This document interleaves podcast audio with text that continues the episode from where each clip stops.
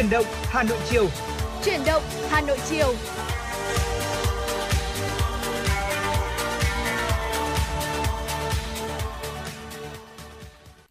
Xin kính chào quý vị thính giả và chào mừng quý vị thính giả đến với chương trình Chuyển động Hà Nội chiều ngày hôm nay cùng với Tuấn Kỳ và Võ Nam.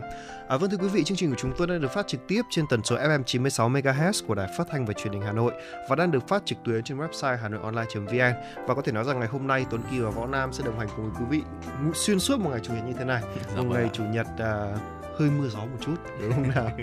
Vâng ạ, chúng ta đã đồng hành cùng với nhau qua Chuyển động Hà Nội sáng, Chuyển động Hà Nội trưa và bây giờ là Chuyển động Hà Nội chiều. Một ekip đã làm việc cả một ngày đồng hành cùng với nhau, đồng hành cùng với quý vị để có thể mang đến cho quý vị một chương trình chất lượng và có thể giúp quý vị có được những thông tin, cập nhật những tin tức nhanh chóng, chính xác. Cùng với đó là chúng ta có những phút giây thư giãn bên những giai điệu, những ca khúc yêu thương được quý vị gửi tặng và gửi tặng cho người thân, bạn bè của mình. Và chúng tôi Võ Nam, Tuấn Kỳ cũng như là các host của chương trình luôn mong muốn được mang đến những chương trình chất lượng như thế này để có thể đồng hành cùng với quý vị được nhiều hơn nữa. Và ngay bây giờ thì để khởi động Chuyển động Hà Nội chiều, trước khi đến với những nội dung mà chúng tôi đã chuẩn bị để mang đến cho quý vị, hãy thư giãn cùng với chúng tôi với một ít phút âm nhạc. Chúng ta sẽ cùng đến với ca khúc Quê Nhà qua giọng ca của ca sĩ Ngọc Mai. Hãy giữ sóng, chúng tôi sẽ quay trở lại ngay ạ.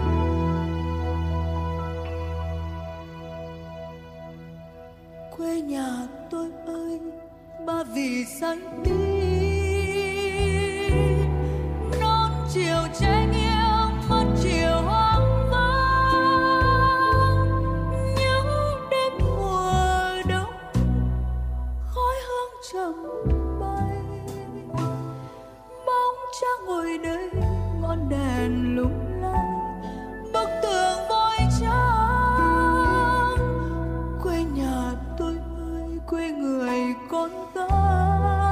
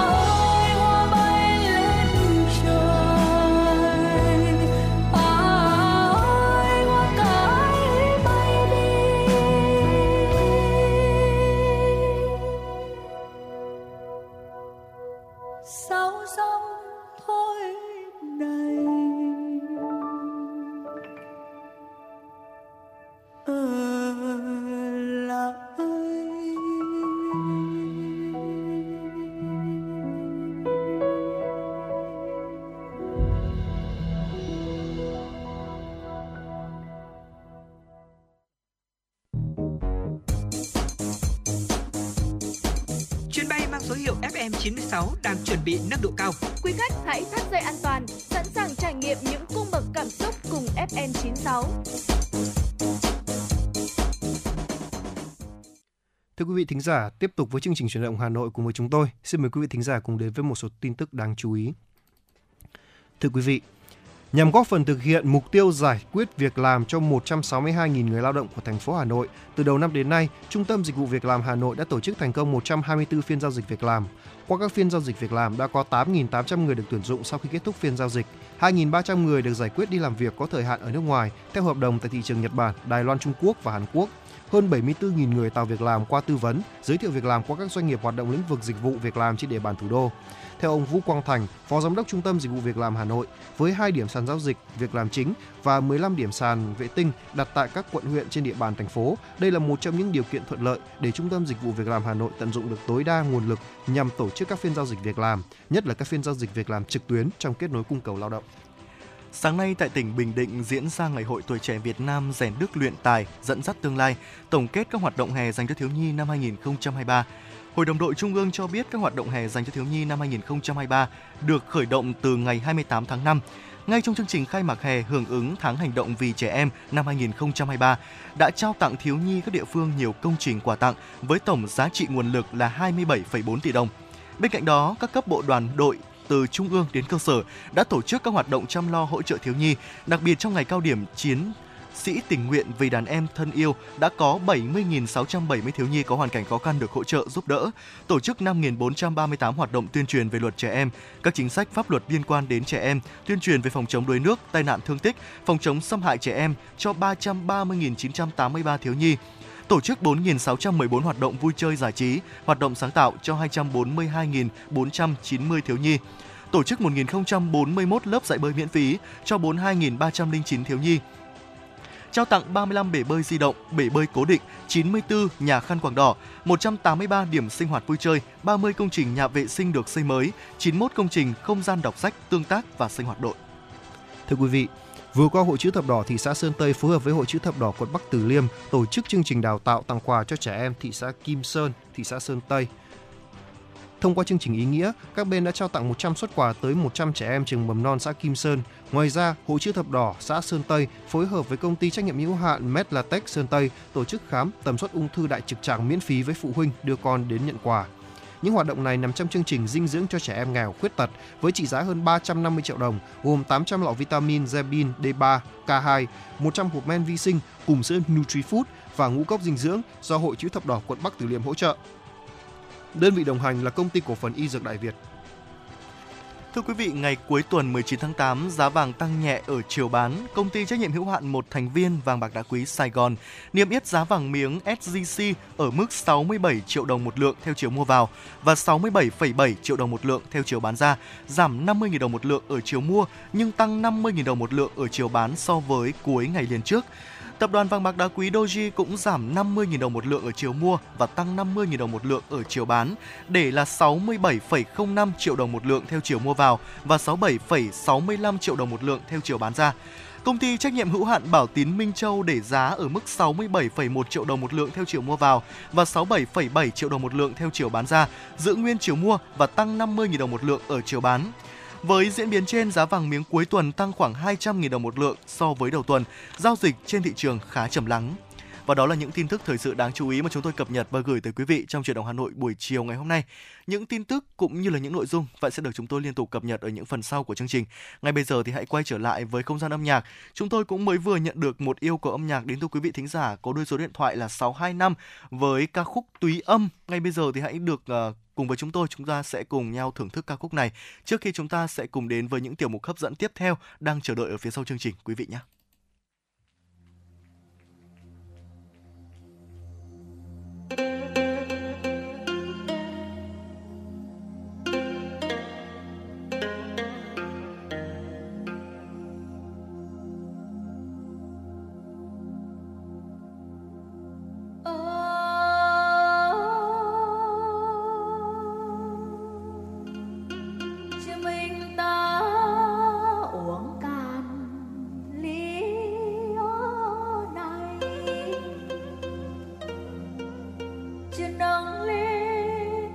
Hãy xuống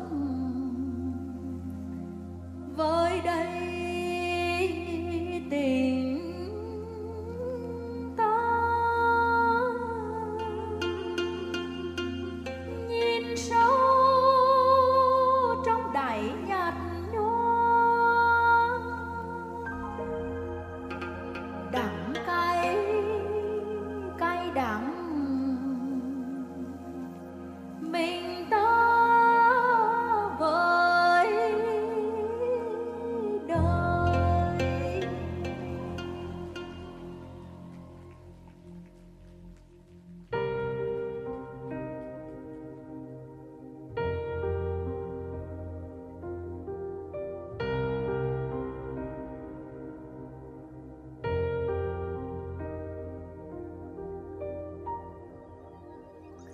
Giọt đến tràn ly anh chìm đắm trong men cay đắng nồng khóc chát làn mi cuồng cùng anh cho đêm này say chất ngất dẫu năm tháng ấy còn đâu những đam mê ta kiếm tìm màu mắt xanh ngời lạc giữa mây ngàn về chốn xa xôi. Hãy say cùng anh, hãy hát cùng anh, hãy khóc cùng anh thêm một lần để anh được gần trái tim của em dù trong phút giây tình công người ta biến dần phía sau những nỗi sâu với em chẳng qua đúng cho một mối tình dẫu không thể ở lại với anh mình chẳng cùng với nhau đi hết quãng đường ôm ấp hy vọng một ngày ngát say tháng năm thăng trầm dòng đời ngã kia mình tự rời bỏ nhau say đến điên dại say hết kiếp người say cho trái đời.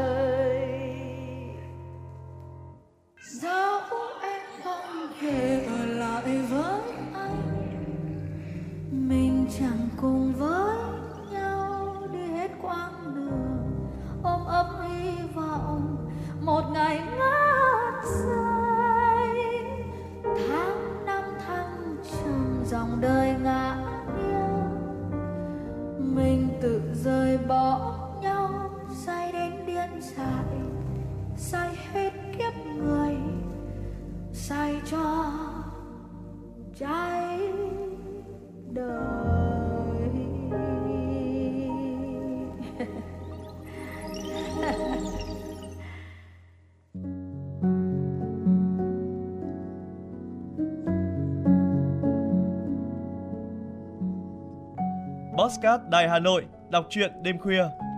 Những cuộc đời, những số phận, những câu chuyện từ hiện thực cuộc sống, cả những hồi tưởng, ký ức về một thời chưa xa. Tất cả sẽ được gửi gắm mỗi ngày một số trong chương trình podcast đọc truyện đêm khuya của Đài Hà Nội. Ở đó, mỗi câu chuyện của các nhà văn nổi tiếng Việt Nam và cả những cây bút trẻ xông xáo sẽ đưa quý thính giả xa gần đắm chìm trong những không gian và thời gian, khi thì hư ảo, huyền hoặc, lúc lại chân thực đến bất ngờ, để rồi khép lại mỗi tác phẩm luôn là tình người, là sự tử tế, là tính nhân văn lan tỏa trong đời thường. Và thậm chí, đôi khi còn là hồi chuông cảnh tỉnh những phận người lầm lỡ để định hướng con người đến một cuộc sống tốt đẹp hơn. 30 phút mỗi số trên sóng của Đài Hà Nội, đó cũng là lúc bạn có thể thảnh thơi, lắng lại, hòa dòng cảm xúc bên chiếc radio quen thuộc hay chiếc điện thoại thông minh nhỏ xinh để ngẫm ngợi về những điều đã qua, để cảm nhận ngòi bút sắc sảo và tài năng văn chương của mỗi tác giả. Bởi dù ở thế hệ nào, giai đoạn nào, họ cũng luôn mong muốn có thể khai thác tận cùng mọi câu chuyện của cuộc sống. Đừng quên lắng nghe chương trình podcast đọc truyện đêm khuya trên sóng của Đài Hà Nội lúc 22 giờ tất cả các ngày trong tuần các bạn nhé. Phát hành mỗi ngày lúc 22 giờ trên 5 nền tảng: app Hà Nội On, website hanoionline.vn, Apple Podcast, Spotify, Google Podcast. Mời quý vị và các bạn đón nghe.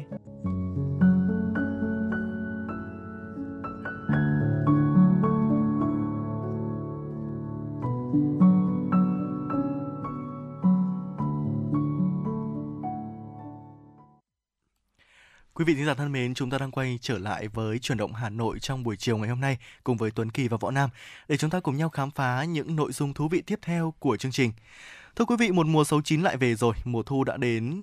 Người ta ví cái màu của sấu chín như là màu vàng ánh lên, một thứ đặc sản độc nhất vô nhị trong nắng của thu Hà Nội. Có thể nói là từ Bắc chí Nam, từ Đông sang Tây, chẳng có nơi nào mà khiến ta thấy được vẻ đẹp của những quả sấu chín vàng ánh lên trong nắng, một cái thứ đặc sản độc nhất vô nhị như là mùa thu của Hà Nội. Và trong tiểu mục khám phá Hà Nội ngày hôm nay, hãy cùng với Tuấn Kỳ và Võ Nam chúng ta khám phá thức quà đặc sản này của Hà Nội quý vị nhé. Vâng, đầu tiên thì cũng xin thỏ thẻ một chút về mùa thu đi thưa quý vị. Đã bao giờ Võ Nam sống ở đây cũng nhiều năm rồi, chúng ta thấy là đã thấy nghiện mùa thu Hà Nội chưa?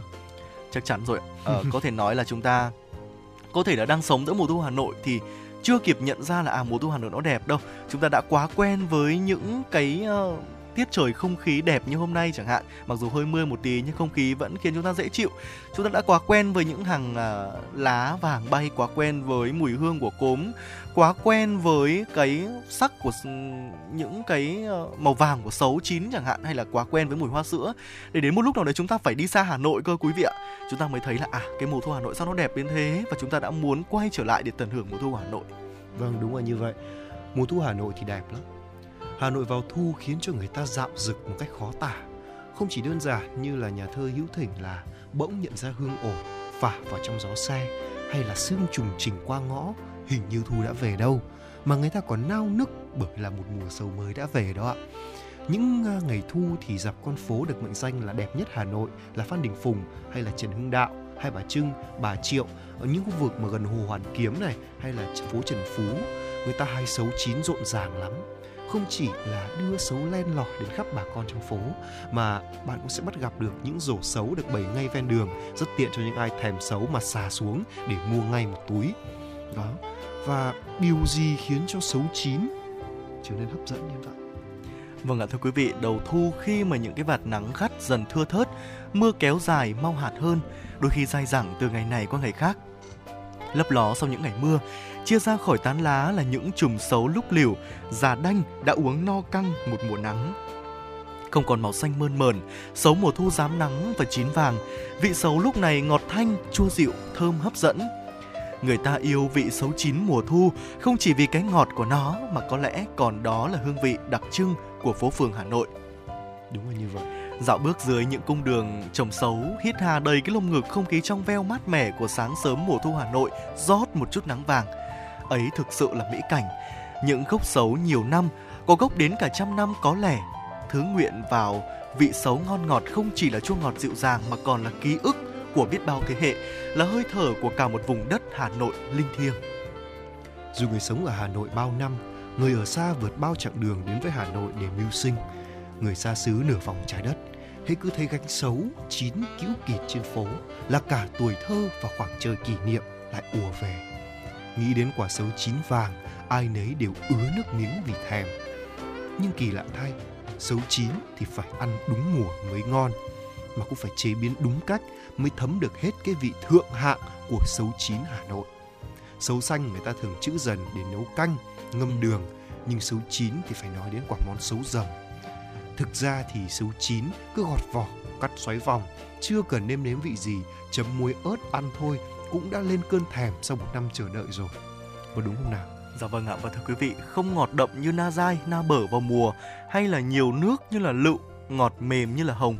Sấu chín nó khiến người ta mê bởi cái vị ngọt pha một chút chua dịu dịu kèm thêm một ít muối ớt cay mặn bật lên cái hương vị gốc của sấu chín. Sấu chín để chế biến thành những thức quả nhuộm vàng, những gánh hàng rong khắp phố để khiến người ta thưởng thức được trọn vẹn cái sắc màu tuyệt vời này. Trước tiên là người ta sẽ thường mang gọt hết vỏ. Bây giờ thì người ta sẽ thường nạo vỏ sấu bằng máy, vừa nhanh mà lại vừa đẹp mã. Cái sự tỉ mẩn từ thao tác nhỏ nhất, dùng dụng cụ nạo hay là dùng dao gọt đỉa đi lớp vỏ, lọc lấy phần thịt quả. Có người ngâm sấu với phèn chua hoặc là với nước vôi trong để sấu giữ được độ giòn. Có người thì ngâm với baking soda. Sấu sau khi khía vòng xoáy, phần thịt quả tách ra, chỉ còn một chút ở phần cuống dính với hạt, cho thêm một ít đường, ít muối, ít ớt bột xóc đều và đợi gia vị thấm vào từng thớ quả. Sấu chín giòn, ăn ngon, chua cay mặn ngọt vừa đủ. Và dư vị đặc biệt của món sấu dầm khiến người ta phải bất giác sinh ra một cái phản ứng rất tự nhiên, đó là nuốt nước miếng vì thèm, mặc dù chưa ăn thứ quả ấy, chỉ mới liếc thấy ở gánh hàng rong. Và Võ Nam cũng vừa mới nuốt nước miếng xong rồi quý vị ạ. Đúng rồi, như vậy. Phố phường Hà Nội vào những cái ngày thu nắng như thế này, vàng xiên góc phố, từng cái mẹt sấu chín bất giác khiến ký ức của tuổi thơ ùa về. Sấu dầm ngày nay có thêm phiên bản mới, đó là trộn với gia vị muối của mì ăn liền thôi. Ấy vậy mà cũng đủ lôi kéo được biết bao nhiêu người ưa thích và không kìm được mà phải mua lấy một cái túi nho nhỏ vài chục nghìn ăn cho đã. Cũng có người mua sấu chín tươi rói về làm sấu dầm móng ớt, quyện thêm một chút muối ô mai thì hao sấu lắm đấy ạ. Đúng là như vậy. Phải nói rằng là tôi tự nhiên nhớ đến một cái tích của Tào Tháo nha. Tức là đối với cả người Trung Quốc thì đấy là họ nhìn mơ đỡ khát, nhưng mà chắc ở Hà Nội mùa thu thì lại khác biệt rồi. Chúng tôi nhìn vào những cây sấu và lúc đó chúng tôi đã phải ứa nước miếng rất nhiều lần khi mà đọc bài viết này, một bài viết đầy cảm xúc. Nhưng mà lúc đó chúng tôi cũng chợt nhận ra một điều rằng linh hồn của Hà Nội được tạo nên không phải là từ những cái gì nó quá cao sang hào hoa, không phải là từ những thứ cầu kỳ, những cái thứ mà trước đây người ta mang đến coi là văn minh, mà nó đến từ những thứ đơn giản như chính quả sấu này vậy. Có đúng không ạ? Dạ vâng ạ. Và với đường pha một tỷ lệ thích hợp với nước đun sôi, cùng với vài nhánh gừng đập dập rồi thả sấu vào để trụng nhanh, tăng độ thơm. Dùng đường phèn hay là đường cát đều được, tùy vào sở thích. Tiếp đó pha mắm ớt, gừng, băm tỷ lệ vừa đủ cho keo lại, dưới lên sấu, trộn đều với nhau rồi đợi ngấm. Công đoạn đợi ngấm là rất khó thưa quý vị. Vâng ạ. Công đoạn đợi ngấm thực sự là một công đoạn mà khiến chúng ta cảm thấy khó chịu nhất. Nhưng món sấu dầm này không chỉ kích thích vị giác đâu mà còn giúp đỡ khát hay là giảm ngứa họng nữa đấy. Sấu chín già thì không ăn kiểu dầm, các bà các mẹ sẽ tiện mua sấu chín già về để ngâm đường. Ở những hũ sấu ngâm đường nho nhỏ tiện mang đi xa, đến mỗi lần thưởng thức thì lại nhớ về quê nhà. Những mẹt sấu vàng ươm ánh lên trong sắc thu Hà Nội, không tinh xảo cũng chẳng màu mè tô vẽ. Những thưởng thức quả độc đáo đấy đã đi sâu vào tiềm thức của tất thảy những ai yêu mến Hà Nội, để mỗi khi thu về lại bồi hồi vài câu thơ của Lê Giang. Hà Nội mùa này sấu chín chưa em, hàng me Sài Gòn đang vào mùa thay lá. Thoang thoảng vị chua khiến lòng anh nhớ quá, nhớ mùa sấu dụng phố Tràng Thi. Vâng ạ, thưa quý vị, vừa rồi là những xúc cảm về mùa sấu chín ở Hà Nội. Đối với anh Tuấn Kỳ, một người con của Hà Nội, thì khi nghe những cái dòng xúc cảm như này anh cảm thấy như thế nào ạ? Có một chút gì đấy ký ức, có một chút gì đấy tình yêu nồng nàn của anh xuất hiện sau khi mà chúng ta được lắng nghe những cái xúc cảm này không ạ? Có chứ. Thực ra thì cái món xấu này thì tôi nghĩ là giờ bà với cả mẹ tôi đang mua rồi đấy. Tôi vẫn còn nhớ là ngày xưa lần đầu tiên tôi ăn cái món xấu chín đấy, tôi nhìn tôi rất là lạ lẫm với nó. Bố tôi mang về bảo ồi dầm với nước mắm ăn ngon lắm. Tôi không tin đâu. Nhưng mà sau khi thử một miếng rồi thì ôi thôi, tôi yêu Hà Nội. Vì đó thực sự nó là một cái thứ tinh hoa, giản dị, nhẹ nhàng mà khiến cho người ta phải nhớ mãi. Nhưng mà lần đầu tôi hỏi Võ Nam câu hỏi là liệu rằng có nghiện Hà Nội không?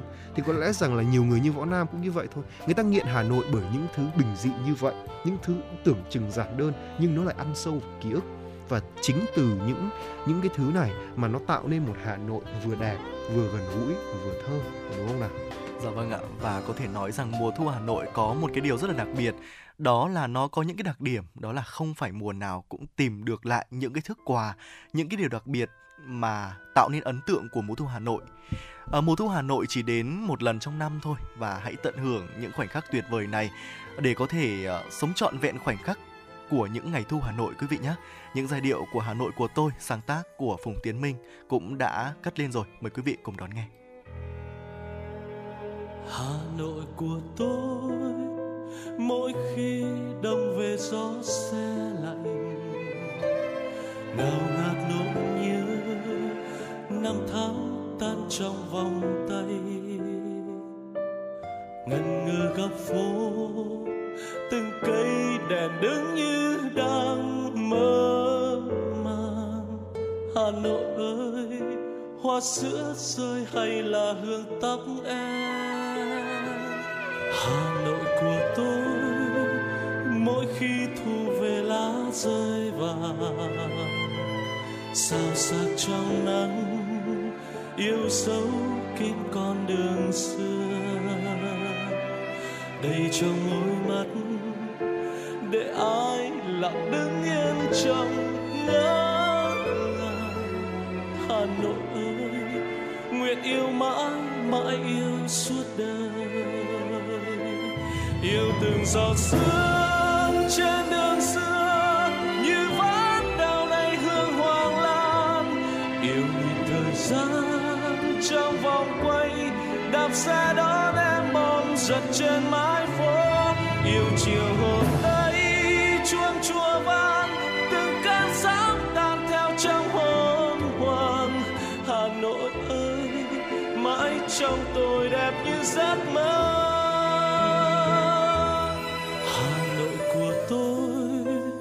Mỗi khi thu về lá rơi vàng, sao sắc trong nắng, yêu dấu kín con đường xưa. Đầy trong môi mắt, để ai lặng đứng yên trong ngỡ ngàng. Hà Nội ơi, nguyện yêu mãi, mãi yêu suốt đời.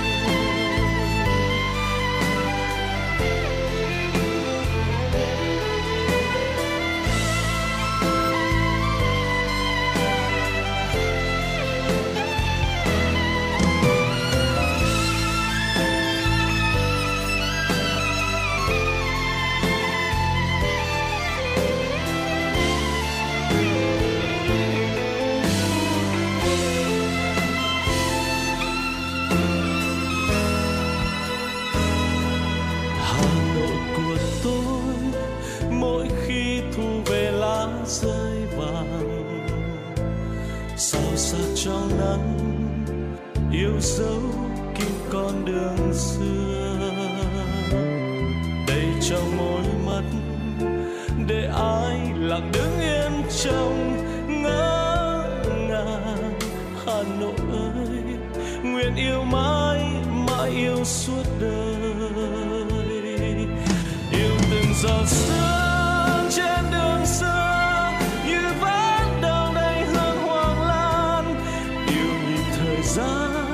Trong vòng quay, đạp xe đón em bom giật trên mái phố. Yêu chiều hồ Tây chuông chùa vang, từng cơn sóng tan theo trong hồn hoàng. Hà Nội ơi,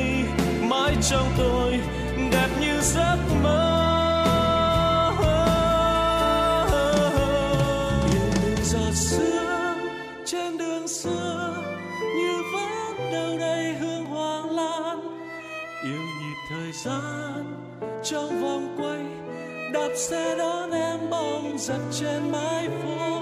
Yêu chiều hồ tươi chuông chùa vang, từng cơn sóng tan theo trong hồn hoàng. Hà Nội ơi, mãi trong tôi đẹp như giấc mơ.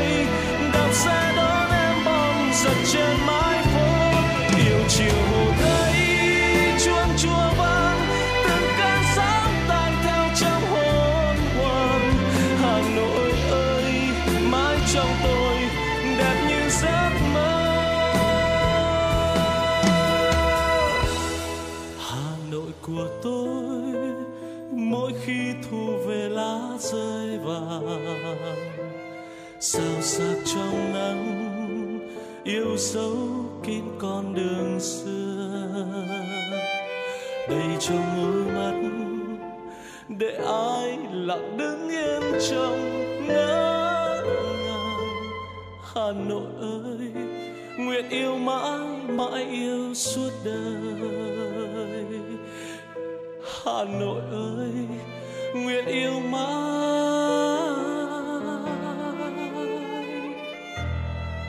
mãi yêu suốt đời.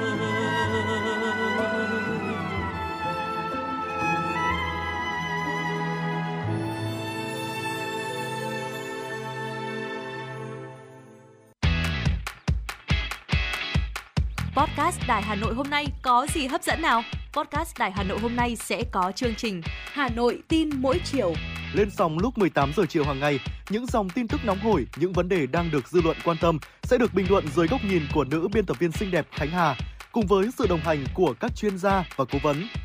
Chưa hết, Podcast Đài Hà Nội hôm nay còn có một chương trình khá ấn tượng mang tính chất đời sống giải trí mang tên Lưu Hương Blog Triều.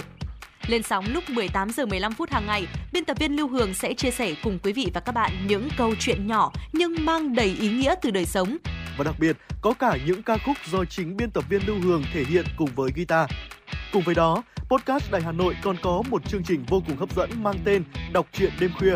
Lên sóng lúc 22 giờ hàng ngày, những tác phẩm hay trong chương trình Đọc truyện đêm khuya sẽ là người bạn đồng hành cùng bạn đi qua những đêm dài. Phát hành trên 5 nền tảng: app Hà Nội On, web hanoionline.vn, Apple Podcast, Spotify, Google Podcast. Mời quý vị và các bạn đón nghe. Podcast Đài Hà Nội, nghe mọi nơi, khơi nguồn cảm xúc.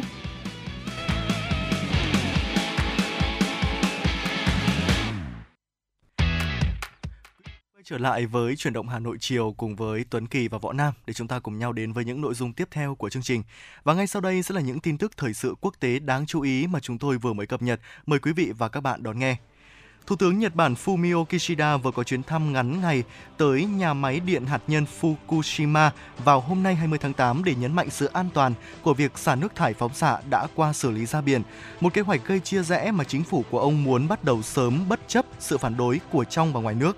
Chuyến đi của Thủ tướng Kishida diễn ra vài giờ sau khi ông trở về từ hội nghị thượng đỉnh ba bên với các nhà lãnh đạo Mỹ, Hàn Quốc tại trại David, bang Maryland, Mỹ ngày 18 tháng 8.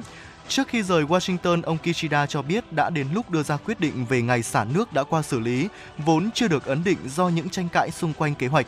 Trong chuyến thăm tới Fukushima hôm nay, Thủ tướng Kishida đến thăm các cơ sở lọc và pha loãng nước thải, đồng thời gặp gỡ Chủ tịch TEPCO Tomoaki Kobei Akawa và các quan chức cấp cao khác. Ông cũng dự kiến đến gặp đại diện của các hiệp hội nghề cá trước khi đưa ra quyết định ngày xả nước thải từ nhà máy điện hạt nhân Fukushima tại cuộc họp vào tuần tới.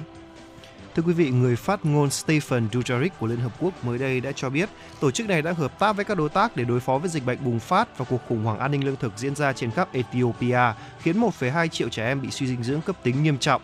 Các tổ chức nhân đạo đang cung cấp vật tư y tế, hỗ trợ hậu cần và tăng cường các nỗ lực liên lạc để đối phó với sự bùng phát dịch tả ở các vùng Oromia, Sidama và Somali của Ethiopia. Động thái trên diễn ra trong bối cảnh hiện có khoảng 17.000 trường hợp mắc bệnh tả, 1,7 triệu người bị sốt rét tại nước này. Bên cạnh đó, người phát ngôn Liên Hợp Quốc cũng cho biết hơn 30 cơ quan của Liên Hợp Quốc và các tổ chức phi chính phủ quốc tế đang nỗ lực làm việc để chống lại các tác động của suy dinh dưỡng tại nhiều vùng của Ethiopia. Ethiopia bị ảnh hưởng sâu sắc bởi bạo lực quân sự và xung đột sắc tộc, đặc biệt là xung đột giữa lực lượng chính phủ liên bang và mặt trận giải phóng nhân dân Tigray. Mặc dù Liên minh châu Âu, AU, đang làm trung gian cho một thỏa thuận hòa bình giữa các bên vào tháng 11 năm 2022, tuy nhiên, các cuộc đụng độ riêng lẻ vẫn diễn ra và ảnh hưởng nghiêm trọng đến đời sống của dân thường tại Ethiopia. Ấn Độ hôm qua thông báo sẽ áp thuế xuất khẩu 40% với các mặt hàng hành. Quyết định có hiệu lực ngay lập tức cho đến hết năm nay và mục đích là nhằm đảm bảo nguồn cung mặt hàng này ở trong nước. Giới chức Ấn Độ cho biết động thái này có thể khiến giá hành nước này cao hơn so với Pakistan, Trung Quốc và Ai Cập, qua đó hạn chế lượng xuất khẩu và làm giảm giá trong nước. Từ tháng 7, giá hành bán buôn tại các thị trường ở Ấn Độ đã tăng gần 20%, lên mức là gần 29 đô la Mỹ một tạ trong bối cảnh xuất hiện quan ngại lượng mưa thất thường có thể khiến sản lượng hành giảm sút. Ấn Độ là quốc gia xuất khẩu hành lớn nhất thế giới và trong nửa đầu năm nay, nước này đã xuất khẩu tổng cộng 1,46 triệu tấn, tăng hơn 60% so với cùng kỳ năm ngoái. Thưa quý vị, hôm qua, giới chức bang British Columbia, miền Tây Canada đã kêu gọi hàng chục nghìn người dân chú ý đến cảnh báo và sơ tán trong bối cảnh cháy rừng nghiêm trọng và thay đổi nhanh chóng, đe dọa phần lớn vùng thung lũng Okanagan, trong đó có thành phố Kelowna. Phát biểu tại báo giới, người đứng đầu cơ quan quản lý tình trạng khẩn cấp bang BC, bà Bowen Ma cho biết khoảng 30.000 người đã được lệnh sơ tán, trong khi 36.000 người đang trong tình trạng báo động sẵn sàng sơ tán. Thành phố Kelowna gồm 150.000 dân chìm trong khói mù dày đặc. Đây cũng là trung tâm dân cư mới nhất ở Canada bị cháy rừng ảnh hưởng. Chính quyền đã cấm du khách lưu trú tại các khách sạn và chỗ ở tạm thời ở Kelowna và các thị trấn bao gồm Kamloops, Oliver, Penticton, Vernon và Osoyoos, gần biên giới của Mỹ. Bên cạnh đó, giới chức BC cũng yêu cầu người dân không sử dụng thiết bị bay không người lái, quay cảnh rừng, cháy rừng do có thể làm cản trở công việc của lực lượng cứu hỏa.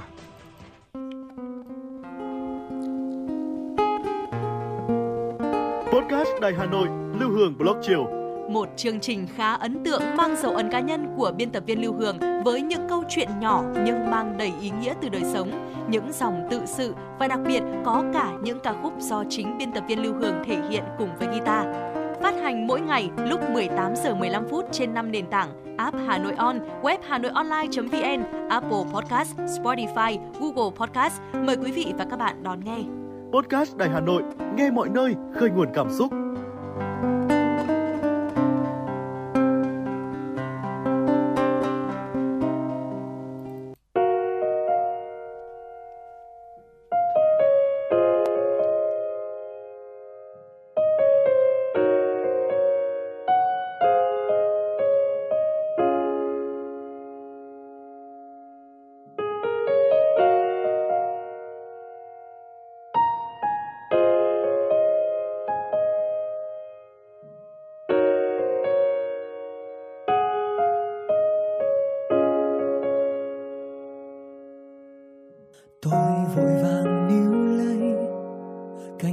Cha tưởng như quá xa mới ôm choàng lấy tôi, làm ở đây thôi đừng buồn tôi ơi.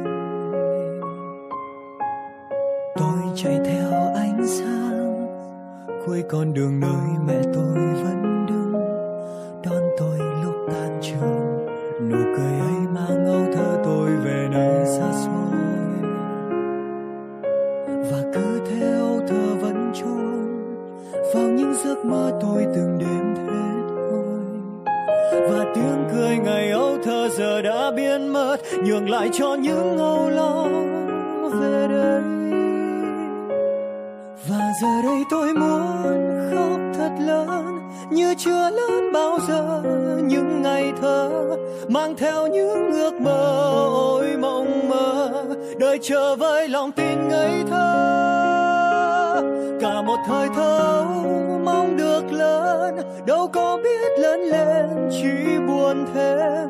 Bao nhiêu những em đêm tan vào đêm, ôi trái tim trăm lần yêu em.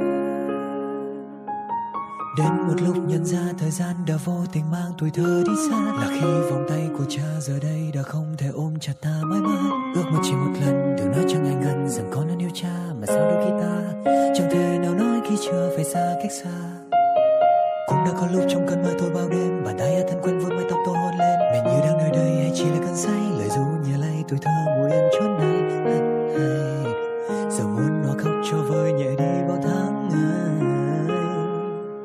Tuổi thơ của tôi là những trưa hè rong chơi cùng bạn bè. Tuổi thơ của tôi là những câu chuyện bà kể em nghe. Tuổi thơ của tôi ơi sao trôi nhanh đi quá vội. Tuổi thơ của tôi ơi cứ ngỡ hôm qua mà hóa ra xa xôi. Đêm từng đêm lòng tôi thầm mong một điều ước, chỉ mong một lần được trở về với tuổi thơ để em đềm giấc mơ, để gom nhặt hết những kỷ niệm đẹp và rồi xếp đầy vào trí nhớ. Những bỡ ngỡ của ngày ấu thơ, bao nhiêu dại khờ chỉ còn trong mơ. Và cứ thế ấu thơ vẫn trốn vào những giấc mơ tôi từng đêm thế thôi. Và tiếng cười ngày ấu thơ giờ đã biến mất, nhường lại cho những âu lo về đây. Và giờ đây tôi muốn khóc thật lớn, như chưa lớn bao giờ, như ngày thơ, mang theo những ước mơ ôi mong mơ, đời chờ với lòng tin ngây thơ. Cả một thời thơ mong được lớn, đâu có biết lớn lên chỉ buồn thêm. Bao nhiêu những em đêm tan vào đêm, ôi trái tim vẫn còn yêu mến.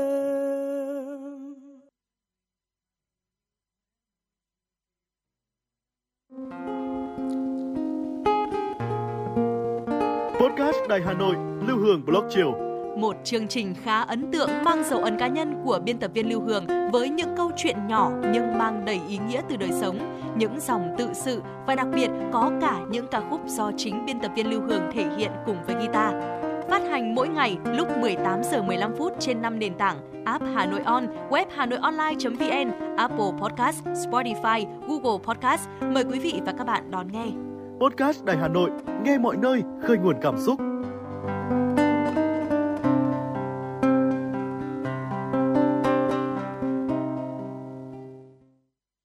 Vâng, thưa quý vị thính giả, tiếp tục với chương trình Chuyển động Hà Nội cùng với Tuấn Kỳ và Võ Nam. Mời quý vị thính giả cùng cập nhật một số thông tin đáng chú ý.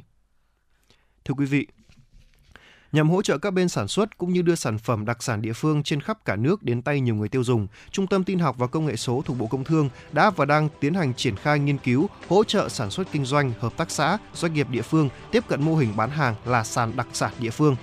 Cụ thể, khi tham gia mô hình, mỗi tỉnh thành sẽ được thiết lập một gian hàng đặc sản trên các sàn thương mại điện tử lớn, trong đó tập trung tất cả doanh nghiệp sản xuất và các sản phẩm của các tỉnh thành để thuận tiện cho việc quản lý, điều phối, vận hành và phân phối sản phẩm trên sàn thương mại điện tử. Giải pháp đặc sản địa phương là mô hình phân phối đặc sản địa phương qua sàn thương mại điện tử, hứa hẹn mang lại những giá trị thiết thực cho cả doanh nghiệp sản xuất cũng như người tiêu dùng khi có thể mua các sản phẩm đặc sản địa phương mà không còn bị giới hạn bởi khoảng cách địa lý. Để hỗ trợ thêm những kỹ năng bán hàng cho doanh nghiệp hướng tới sự quản lý kênh bán hàng thương mại điện tử, Trung tâm Tin học và Công nghệ số dự kiến phối hợp với các chuyên gia từ sàn thương mại điện tử hỗ trợ các lớp tập huấn kỹ năng doanh nghiệp từng bước nắm bắt, trực tiếp thực hiện các quy trình đăng sản phẩm, quản lý gian hàng, chăm sóc khách hàng trên các sàn thương mại điện tử. Thưa quý vị, từ ngày 15 tháng 8 tới, thời hạn thị thực điện tử e-visa sẽ được nâng từ 30 lên 90 ngày. Bên cạnh đó, thì công dân của quốc gia được Việt Nam đơn phương miễn thị thực được cấp tạm trú từ 15 ngày sẽ tăng lên 45 ngày và được xem xét cấp thị thực gia hạn tạm trú theo quy định. Với các chính sách visa khá cởi mở này thì các cơ hội kích thích chi tiêu của khách và giữ chân du khách bằng những sản phẩm lưu trú dài ngày được rộng mở với ngành du lịch. Một số đơn vị lữ hành cũng cho biết đặt nhiều kỳ vọng vào chính sách thị thực nhập cảnh mới, thậm chí có thể tác động làm tăng thêm lượng khách du lịch quốc tế đến Việt Nam của công ty từ 5 đến 25% mỗi năm. Chính sách visa mới vừa có lợi cho công ty du lịch, vừa có lợi cho du khách vì giảm thủ tục khai báo xuất nhập cảnh, tăng thời gian đi lại. Doanh nghiệp cũng sẽ chủ động hơn trong xây dựng các sản phẩm du lịch cũng như du khách có nhiều thời gian hơn để tham gia các hoạt động du lịch. Các doanh nghiệp cũng bắt đầu có những chuyến khảo sát các tuyến điểm, thiết kế các sản phẩm tour dành cho du khách quốc tế có hành trình từ Việt Nam tới các quốc gia lân cận như Lào, Campuchia để nâng thời gian lưu trú tại Việt Nam. Thưa quý vị, Việt Nam vốn được đánh giá là nước cung cấp gạo ổn định nhất trên thế giới, sản xuất đều đặn từ 6 đến 7 triệu tấn một năm. Trong bối cảnh này, khi giá gạo thế giới đang ở ngưỡng cao nhất trong 10 năm, ngành nông nghiệp và ngành công thương đang nỗ lực vừa đảm bảo an toàn lương thực trong nước, vừa đẩy nhanh xuất khẩu gạo. Tuy nhiên, một lần nữa câu chuyện vốn lại được nhiều doanh nghiệp, thương nhân xuất khẩu gạo nhắc đến khi họ cần đến một nguồn vốn lớn và hoạt động sản xuất, thu hoạch mua lúa gạo. Theo Bộ Công Thương, thì sau khi đánh giá và cân đối các nhu cầu mua lúa gạo trong nước, từ nay đến cuối năm, lượng gạo có khả năng phục vụ xuất khẩu khoảng 2,7 triệu tấn, tương đương với 6 triệu tấn lúa. Theo giá lúa bình quân hiện nay, khoảng 88,5 nghìn đồng trên 1 kg, các doanh nghiệp và thương nhân sẽ phải có khoảng 50.000 tỷ đồng để có thể hoàn thành mục tiêu xuất khẩu trên. Vâng ạ, và đó là những tin tức thời sự đáng chú ý chúng tôi cập nhật và gửi tới quý vị và các bạn trong Chuyển động Hà Nội chiều nay. Những tin tức vẫn sẽ được cập nhật ở những phần sau của chương trình. Ngay bây giờ thì hãy cùng đến với nội dung tiếp theo trong Chuyển động Hà Nội chiều nay, tiểu mục Ăn gì hôm nay. Thưa quý vị, chúng ta đang vào mùa của quả nhãn rồi, và ngoài những cách ăn thông thường mà chúng ta vẫn hay ăn thì liệu có thể chế biến nhãn thành nhiều món ngon và hấp dẫn như thế nào để tận dụng được những chất dinh dưỡng có lợi sức khỏe từ nhãn là điều mà rất nhiều người quan tâm. Và trong tiểu mục Ăn gì hôm nay, hãy cùng với chúng tôi khám phá xem là chúng ta có thể tận dụng những gánh hàng nhãn ở khắp các con phố hay là trong các chợ dân sinh như thế nào để có thể mang lại cho mình một cái cách chế biến, một cái cách sử dụng rất là tuyệt vời khác quý vị nhé. Đầu tiên thì lợi ích sức khỏe của nhãn, anh Tuấn Kỳ có thể chia sẻ với quý vị điều này không ạ? Với một quả nhãn tươi đầu tiên nó rất là ngon. Nó sẽ giúp chúng ta ăn cảm thấy có tâm trạng tốt hơn rất là nhiều, có đúng không ạ? Và quả nhãn tươi thì có rất nhiều vitamin và khoáng chất, giống như là hầu hết các loại trái cây khác ở trong chế độ ăn uống lành mạnh thôi. Một khẩu phần nhãn thì có khoảng là 100 gram nhãn tươi thì có thể cung cấp là gì? Mặc dù là hàm lượng dinh dưỡng của quả nhãn có thể thay đổi đôi chút tùy vào các yếu tố như là độ chín này hay là điều kiện trồng trọt này, nhưng mà về cơ bản thì nhãn là một loại trái cây có hàm lượng calo thấp và cung cấp một lượng vitamin C, kali và đồng dồi dào, nên là quả nhãn được bổ sung chất dinh dưỡng tốt cho sức khỏe. Các công dụng của quả nhãn với sức khỏe được đánh giá như sau. Thứ nhất là về giàu chất dinh dưỡng. Nhãn thì là một nguồn cung cấp các chất vitamin và khoáng chất thiết yếu từ vitamin C này, vitamin A này, kali này, đồng và sắt. Thực ra thì ngày xưa ấy, thì mẹ tôi bảo là ăn nhãn thì sẽ ăn gì bổ nấy, quả nhãn thì ăn tốt cho mắt. Lúc ấy tôi không tin đâu, vì là đúng, vì là tôi học được là nhãn có nghĩa là mắt, đúng không ạ? Nhưng mà sau này bây giờ mình biết là trong nhãn có chứa cả vitamin A nữa, mà vitamin A rất là tốt cho mắt và cũng làm mát cơ thể, đúng không ạ? Và những chất dinh dưỡng này thì có vai trò quan trọng trong các chức năng của cơ thể khác nhau, góp phần vào sức khỏe tổng thể của chúng ta rất là tốt. Ngoài ra thì nhãn còn có giúp chúng ta là tăng cường hệ thống miễn dịch. Ở những cái khoảng thời gian giao mùa như thế này, hay là vào mùa thu hoặc là mùa xuân ấy, thì chúng ta rất cần một sức đề kháng thật là tốt, có đúng không nào? Bởi vì là sẽ rất dễ gây ra những cái bệnh về đường hô hấp này, rồi là rất nhiều những yếu tố khác. Và quả nhãn thì có chứa vitamin C được biết đến là đặc tính là tăng cường hệ miễn dịch, và ăn nhãn thường xuyên có thể giúp tăng cường hệ thống miễn dịch, cơ thể có thể chống lại nhiễm trùng và bệnh tật. Ngoài ra thì còn một thuộc tính nữa, đó là chống oxy hóa. Và trong quả nhãn thì chứa những chất chống oxy hóa như là flavonoid và hợp chất phenoli, giúp cho trung hòa các gốc tự do có hại trong cơ thể. Và chất chống oxy hóa có thể làm giảm stress oxy hóa này và giảm nguy cơ mắc các bệnh mãn tính nữa. Vậy thì không biết là còn có những yếu tố nào nữa không? Chắc chắn rồi, những cái công dụng của nhãn không dừng lại ở đấy, nó còn mang lại cho chúng ta sức khỏe về tim mạch.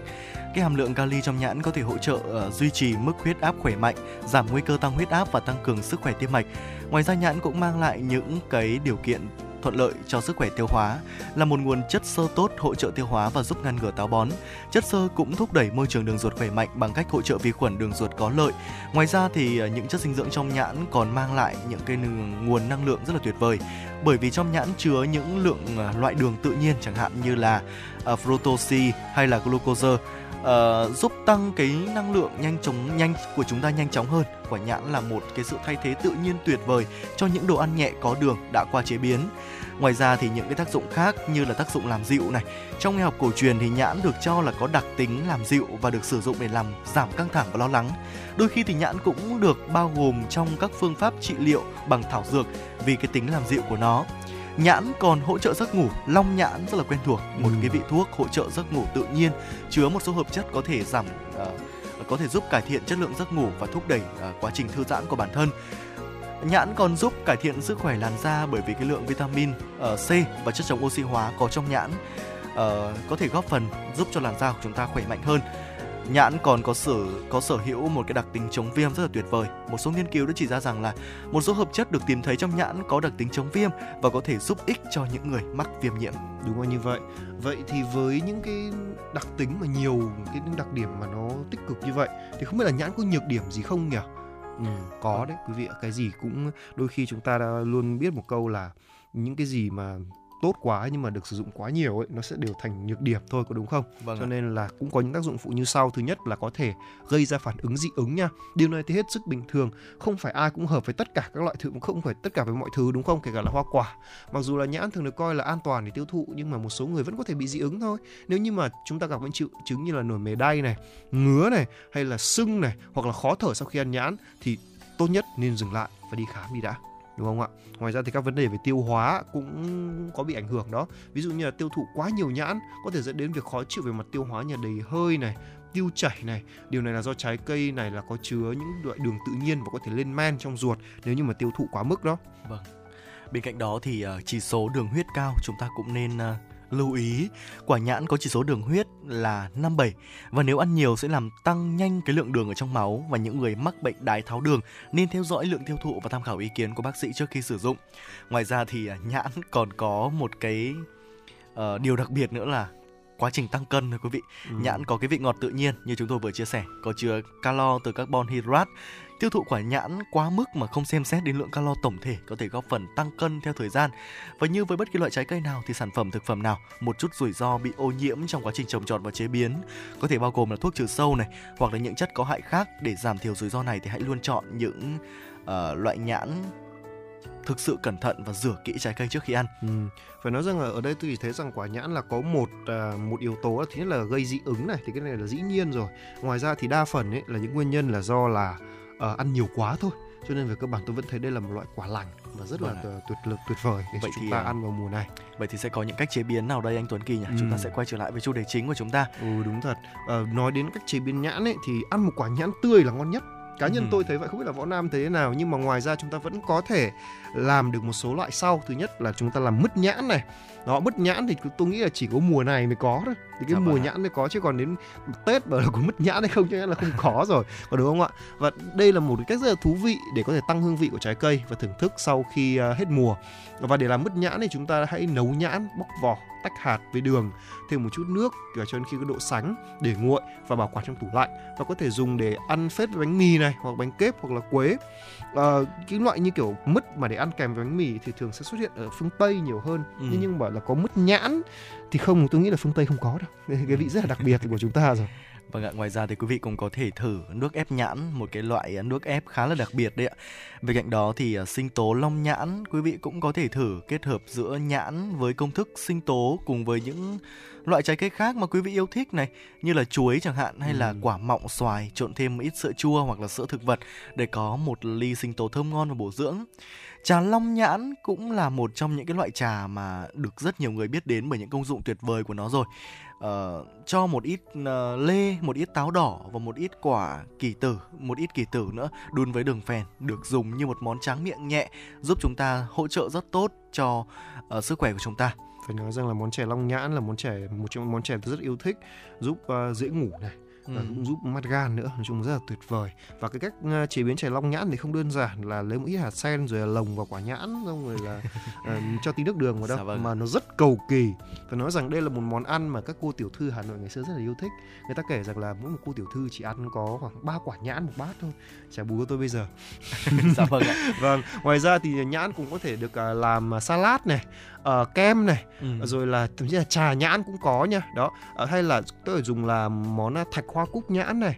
Đó, và chè nhãn khoai lang cũng là một thứ thú vị, hay là tương ớt từ nhãn. Cũng tôi nghe thấy khá là lạ cái món ăn này. Rất lạ nha, tức là một món ăn này là tạo tương ớt có vị ngọt mặn bằng các kết hợp giữa trái cây như là gừng, quế, đinh hương và có cả nhãn trong đó nữa. Và tương ớt này thì rất là hợp với các loại thịt nướng, rau nướng hoặc là đĩa phô mai, hoặc là nếu như mà đúng như vậy theo tưởng tượng ấy thì nó sẽ hợp với những người mà ăn được cay ít. Dạ vâng ạ, và đó là những cái điều thú vị, những cái cách chế biến nhãn tuyệt vời khác. Và nếu quý vị cảm thấy là chúng ta đã quá chán cái cảnh ăn nhãn tươi vào một cái mùa nhãn mà rất là rẻ, rất là nhiều, bán ở khắp nơi, quý vị hãy thử những cách mà chúng tôi Võ Nam Tuấn Kỳ vừa mới chia sẻ quý vị nhé. Còn bây giờ thì hãy thư giãn với một giai điệu âm nhạc Cây Đa Quán Dốc, dân ca Bắc Bộ được làm mới qua sự thể hiện của Leo. Và ngày bây giờ hãy cùng với đến với ca khúc này trước khi chúng tôi sẽ quay trở lại ở khung giờ phát sóng thứ 2 của chương trình. Cùng nhau trèo lên quãng dốc, lốc ca lốc cốc tìm gốc cây đa. Dừng chân thêm 3 miếng trầu, gối đầu tay không để ngắm sao trời. Nhà ai có con chim khách, lách ca lách cách tìm đến chim kêu. Rằng có 3 cô nàng, mà đỏ môi hồng chúng chim đồng tiền. Hỏi cây đa sao vắng gió, đến khi đêm về tang tinh tình tang. Gốc đa nghiêng bóng đầu làng, nối dây tơ hồng để ai ngóng trông. Rằng ai đi qua quan dốc, nhá chân quay về tìm miếng trầu cây. Gốc đa soi bóng từng ngày, đợi ai, ai chờ đợi ai. Cây đa giờ mất em buồn, tang tinh tình tang. Cây đa giờ mất em buồn, tang tinh tình tang.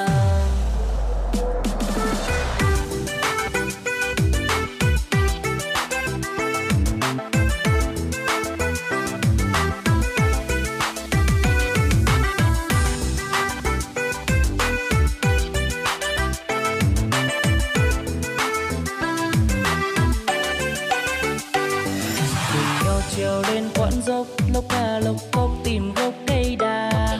Dừng chân thêm 3 miếng trầu, gối đầu tay không để ngắm sao trời.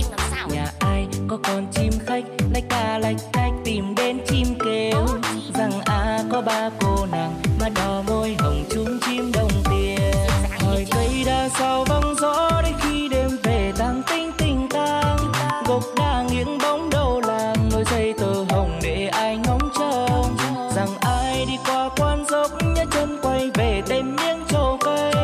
Gốc đa soi bóng từng ngày, đợi ai, ai chờ đợi ai. Cây đa giờ mất em buồn, tang tinh tình tang. Cây đa giờ mất em buồn, tang tinh tình tang. Hỏi cây đa sao vắng gió, đến khi đêm về tang tinh tình tang. Gốc đa nghiêng bóng đầu làng, nối dây tơ hồng để ai ngóng trông. Rằng ai đi qua quan dốc, nhá chân quay về tìm miếng trầu cây. Gốc đa soi bóng từng ngày, đợi ai, ai chờ đợi ai.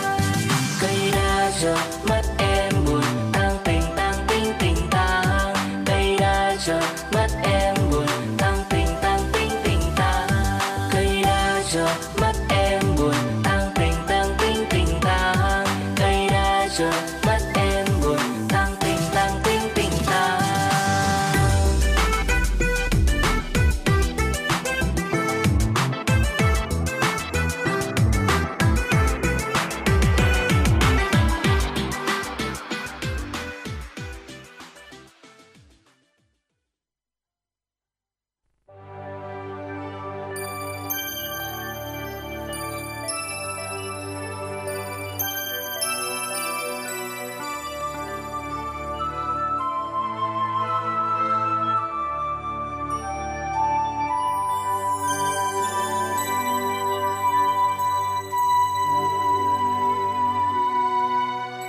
Đây là Đài Phát thanh và Truyền hình Hà Nội.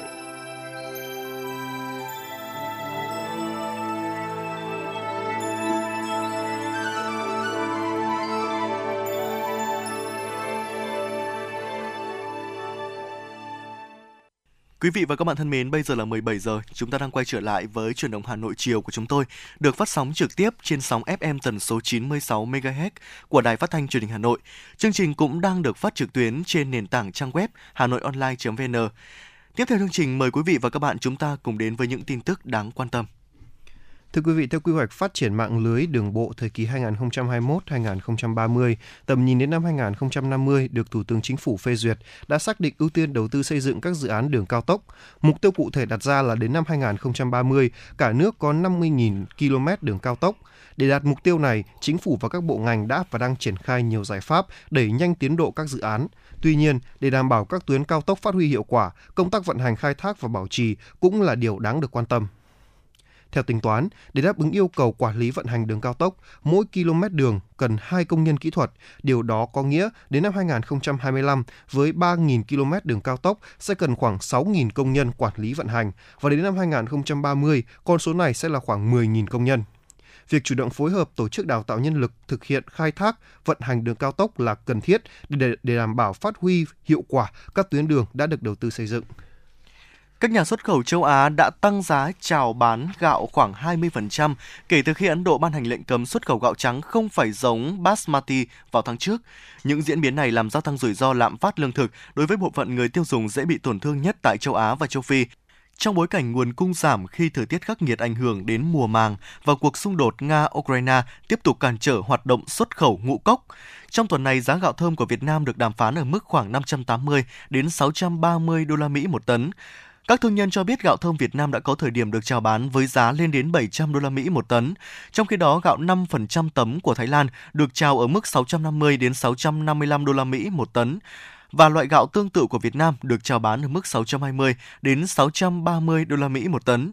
Trước khi có lệnh hạn chế xuất khẩu gạo của Ấn Độ, Thái Lan được niêm yết giá gạo ở mức 545 đô la Mỹ một tấn, gạo Việt Nam ở mức giá là 515 đến 525 đô la Mỹ một tấn. Lệnh cấm xuất khẩu gạo của Ấn Độ được cả nước chiếm 40% nguồn cung gạo thế giới đã khiến nguồn cung gạo trên thị trường quốc tế giảm 10 triệu tấn. Thưa quý vị, theo số liệu mới nhất gần đây, nguồn kiều hối vào Việt Nam tiếp tục tăng mạnh. Ngân hàng Nhà nước đã mua vào hơn 6,3 tỷ đô la Mỹ, tương đương 180.000 tỷ đồng trong 6 tháng đầu năm 2023.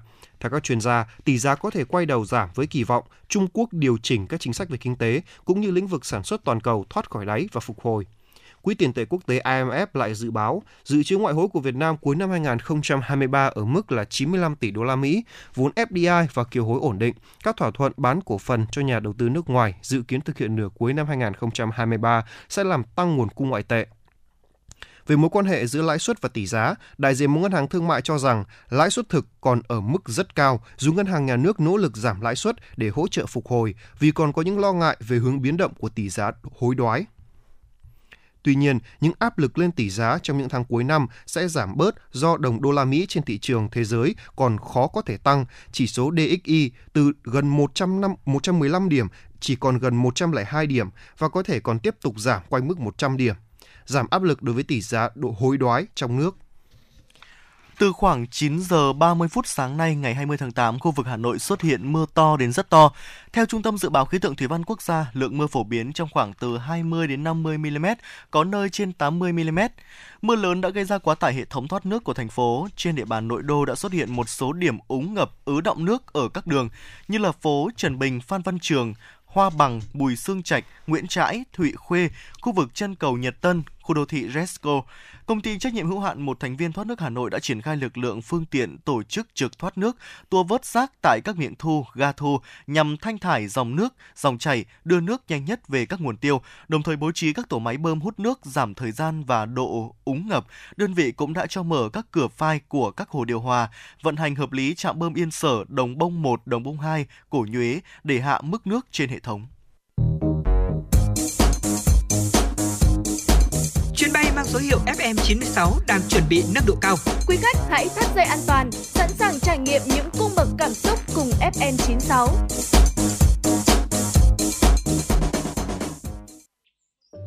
Theo bạn, thứ gì tạo nên sự tự tin cho chúng ta khi nói chuyện? Cách ăn nói hay là ngôn ngữ cơ thể? Với tôi, đó là nụ cười. Cảm ơn các bác sĩ của nhà khoa Quang Hưng đã giúp tôi có được bí quyết chinh phục người mình thích. Một nụ cười tự nhiên và rạng rỡ. Thật chẳng ngờ, nhà khoa Quang Hưng đã giúp tôi hoàn thiện mình, trở nên tự tin hơn mỗi khi giao tiếp với đối tác, khách hàng với một nụ cười đầy rạng rỡ và thu hút. Nhà khoa Quang Hưng đã tiếp thêm tự tin cho những nụ cười thêm tươi. Sứ mệnh tiếp thêm tự tin cho nụ cười. Nhà khoa Quang Hưng tin cậy điểm 10, thay đổi bản thân, nâng tầm giá trị mỗi người.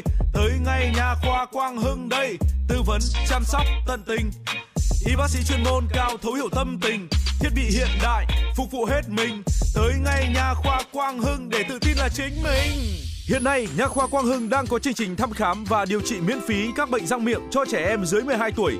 Hãy ghé ngay nhà khoa Quang Hưng tại số 4 lô A32, cổng chào khu đô thị Gelesimco A, An Khánh, Hoài Đức, Hà Nội, hoặc số 150 Phan Đình Phùng, thị trấn Phùng, hay ngã ba chợ Tân Lập, Đan Phượng. Chi tiết liên hệ 024 777 06699 hoặc truy cập website nha khoa quang hưng.com. Thưa quý vị thính giả, dự án đầu tư xây dựng đường vành đai 4 vùng thủ đô Hà Nội đang được triển khai quyết liệt và hiệu quả. Trong đó, công tác giải phóng mặt bằng, nhiệm vụ khó khăn nhất, hiện nay đã đạt được những bước tiến vững chắc. Kết quả này thể hiện rõ vai trò của các cấp ủy Đảng, nhất là người đứng đầu từ thành phố đến cơ sở. Ngay sau đây, xin mời quý vị thính giả cùng đến với phóng sự của chúng tôi. Có thể thấy, ít có dự án nào được triển khai mà nhận được sự đồng thuận cao, thể hiện rõ nét vai trò của cấp ủy Đảng, người đứng đầu cấp ủy như dự án đầu tư xây dựng đường vành đai 4 vùng thủ đô Hà Nội. Tại huyện Mê Linh, ngay sau khi thành phố Hà Nội bàn giao mốc giới phạm vi phục vụ thi công dự án đường vành đai 4, lãnh đạo huyện Mê Linh đã chỉ đạo tổ chức ký giao ước thi đua giữa lãnh đạo các phòng, ban, đơn vị và các xã có tuyến đường vành đai 4 đi qua với quyết tâm bàn giao 100% mặt bằng trong năm 2023. Với sự quyết tâm cao, tinh thần quyết liệt và sự gương mẫu của người đứng đầu ban chỉ đạo huyện trong thực hiện dự án đã tạo sức lan tỏa mạnh mẽ trong cả hệ thống chính trị, các ban đảng huyện ủy theo chức năng nhiệm vụ đã bám sát địa bàn, đẩy mạnh tuyên truyền hoạt động, tạo sự đồng thuận cao của người dân. Ông Hoàng Anh Tuấn, Phó Bí thư huyện ủy, Chủ tịch Ủy ban Nhân dân huyện Mê Linh cho biết. Tiếp tục phải huy động sự vào cuộc tích cực và tạo sự đồng thuận của cán bộ đảng viên. Cán bộ đảng viên phải tiên phong gương mẫu đi đầu thì nhân dân mới theo sau và thực hiện một cách thành công được. Còn tại xã Bích Hòa, huyện Thanh Oai, ngay sau khi có chỉ thị 16 của Ban Thường vụ Thành ủy Hà Nội về tăng cường chỉ đạo lãnh đạo thực hiện công tác giải phóng mặt bằng tái định cư dự án đường vành đai 4 vùng thủ đô, chi bộ thôn Thanh Lương đã tổ chức sinh hoạt chuyên đề để triển khai các văn bản thông báo của Thành ủy, của huyện về công tác giải phóng mặt bằng đường vành đai 4 đi qua địa bàn thôn, đồng thời tuyên truyền vận động để cán bộ đảng viên và nhân dân đồng thuận khi thực hiện dự án. Ông Bùi Văn Sĩ, Bí thư chi bộ thôn Thanh Lương, xã Bích Hòa, huyện Thanh Oai cho biết. Chuẩn bị cho dự án thu hồi đất để phục vụ dự án bồi thường giải phóng mặt bằng cho đường vành đai 4, xã Bích Hòa nói chung và thôn Thanh Lương nói riêng. Tuy nhiên thì công tác bồi thường giải phóng mặt bằng trên địa bàn thôn Thanh Lương chúng tôi được nhận định là sẽ thuận lợi, bởi vì là so với các địa bàn xã khác nó rất là phức tạp, qua Nghĩa Trang và qua các cái khu Tâm Linh, nhưng chúng tôi thì mặt bằng là gọi là đất sạch. Phó Bí thư huyện ủy, Chủ tịch Ủy ban Nhân dân huyện Thanh Oai Bùi Văn Sáng khẳng định, việc đẩy nhanh tiến độ giải phóng mặt bằng dự án là nhiệm vụ trọng tâm nhưng không bỏ quên quyền lợi của người dân. Huyện nắm chắc thông tin, hiểu rõ tâm tư của người dân, từ đó hoàn thiện hồ sơ tiến hành đền bù, giải phóng mặt bằng việc thực hiện di rời, mộ trí và giải quyết những vấn đề phát sinh phù hợp với nguyện vọng của người dân. Ông Bùi Văn Sáng, Phó Bí thư huyện ủy, Chủ tịch Ủy ban Nhân dân huyện Thanh Oai cho biết thêm. Giải phóng mặt bằng đến nay đã kết quả được 84%, di chuyển mộ được 97,6% và quyết tâm trong cái thời gian sớm nhất thì chúng tôi sẽ hoàn thành 100%. Giải pháp thì chúng tôi đang tiếp tục tuyên truyền vận động và giao cho các ngành các cấp, ủy ban các xã triển khai công tác kiểm đếm giải phóng mặt bằng còn 13% thì chắc chắn đến 30 tháng 12 chúng tôi sẽ hoàn thành. Dù chưa hoàn thành 100% công việc giải phóng mặt bằng, nhưng phường Yên Nghĩa, quận Hà Đông cũng đã hoàn thành 84% khi bàn giao mặt bằng đúng tiến độ để dự án được khởi công. Đây chính là một cuộc sát hạch, là thước đo năng lực lãnh đạo, sức chiến đấu của cấp ủy, tổ chức đảng, trong đó có trình độ lãnh đạo chỉ đạo của người đứng đầu cấp ủy nơi có dự án đi qua. Ông Nguyễn Văn Quyết, Bí thư Đảng ủy phường Yên Nghĩa, quận Hà Đông cho biết. Xác định cái vai trò trách nhiệm của mình. Thứ nhất là phải thường xuyên nghiên cứu nắm chắc các cái chỉ đạo của các cấp trong cái việc mà thực hiện các cái chế độ chính sách và các cái quan điểm về cái việc tuyên truyền vận động người dân thực hiện dự án vành đai 4. Bên cạnh những kết quả đáng ghi nhận, trên thực tế, công tác giải phóng mặt bằng dự án đường vành đai 4 tại Hà Nội còn không ít khó khăn vướng mắc. Theo số liệu báo cáo tại lễ khởi công, công tác giải phóng mặt bằng toàn tuyến đã hoàn thành trên 80%, trong đó thành phố Hà Nội đạt trên 84%, cao hơn mức kế hoạch đề ra là 70%. Như vậy, vẫn còn khoảng 16% mặt bằng cần phải giải phóng từ nay đến cuối năm. Theo như phát biểu của Thủ tướng Chính phủ Phạm Minh Chính tại lễ khởi công xây dựng dự án đường vành đai 4, thì dù tỷ lệ mặt bằng cần giải tỏa còn lại là ít, tuy nhiên, đây lại là giai đoạn khó khăn, cần sự quyết tâm nỗ lực rất lớn của cấp ủy Đảng, chính quyền, trách nhiệm chính của người đứng đầu cấp ủy. Ông Nguyễn Văn Trường, Phó Bí thư Thường trực Quận ủy Hà Đông cho biết. Từ nay đến cuối năm, thứ nhất là cái công tác vận động tuyên truyền và nắm bắt cái dư luận cũng như là tâm tư tình cảm của bà con để từ đó mà có cái biện pháp vận động, tuyên truyền và thuyết phục cũng như là những cái vấn đề mà cần phải kiến nghị với thành phố để có cái tháo gỡ và hỗ trợ cho quận Hà Đông. Với tâm thế chủ động, tích cực và trách nhiệm, đặc biệt là không lơ là chủ quan của Bí thư quận, huyện ủy, Bí thư Đảng ủy phường xã thị trấn, cùng với sự vào cuộc của cả hệ thống chính trị, Dự án đường vành đai 4 đã và đang được triển khai đúng tiến độ, cùng với lời hứa quyết tâm của người đứng đầu các cấp ủy cơ sở. Hà Nội sẽ hoàn thành 100% giải phóng mặt bằng trong quý 3 năm 2023. Thưa quý vị, tiếp tục với chương trình Chuyển động Hà Nội cùng với Tuấn Kỳ và Võ Nam, xin mời quý vị thính giả cùng đến với một số thông tin quốc tế đáng chú ý. Lực lượng bảo vệ bờ biển Hy Lạp đã phát hiện 41 người trên một thuyền cao su trôi dạt ngoài khơi đảo Lesbos vào sáng sớm qua. Tất cả đã được giải cứu an toàn và đưa đến một trung tâm tiếp nhận trên đảo.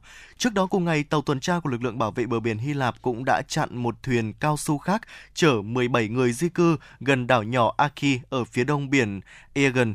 Những người này đã được đưa đến đảo Pasmos, một trong số những người bị bắt vì tình nghi thuộc đường dây buôn người.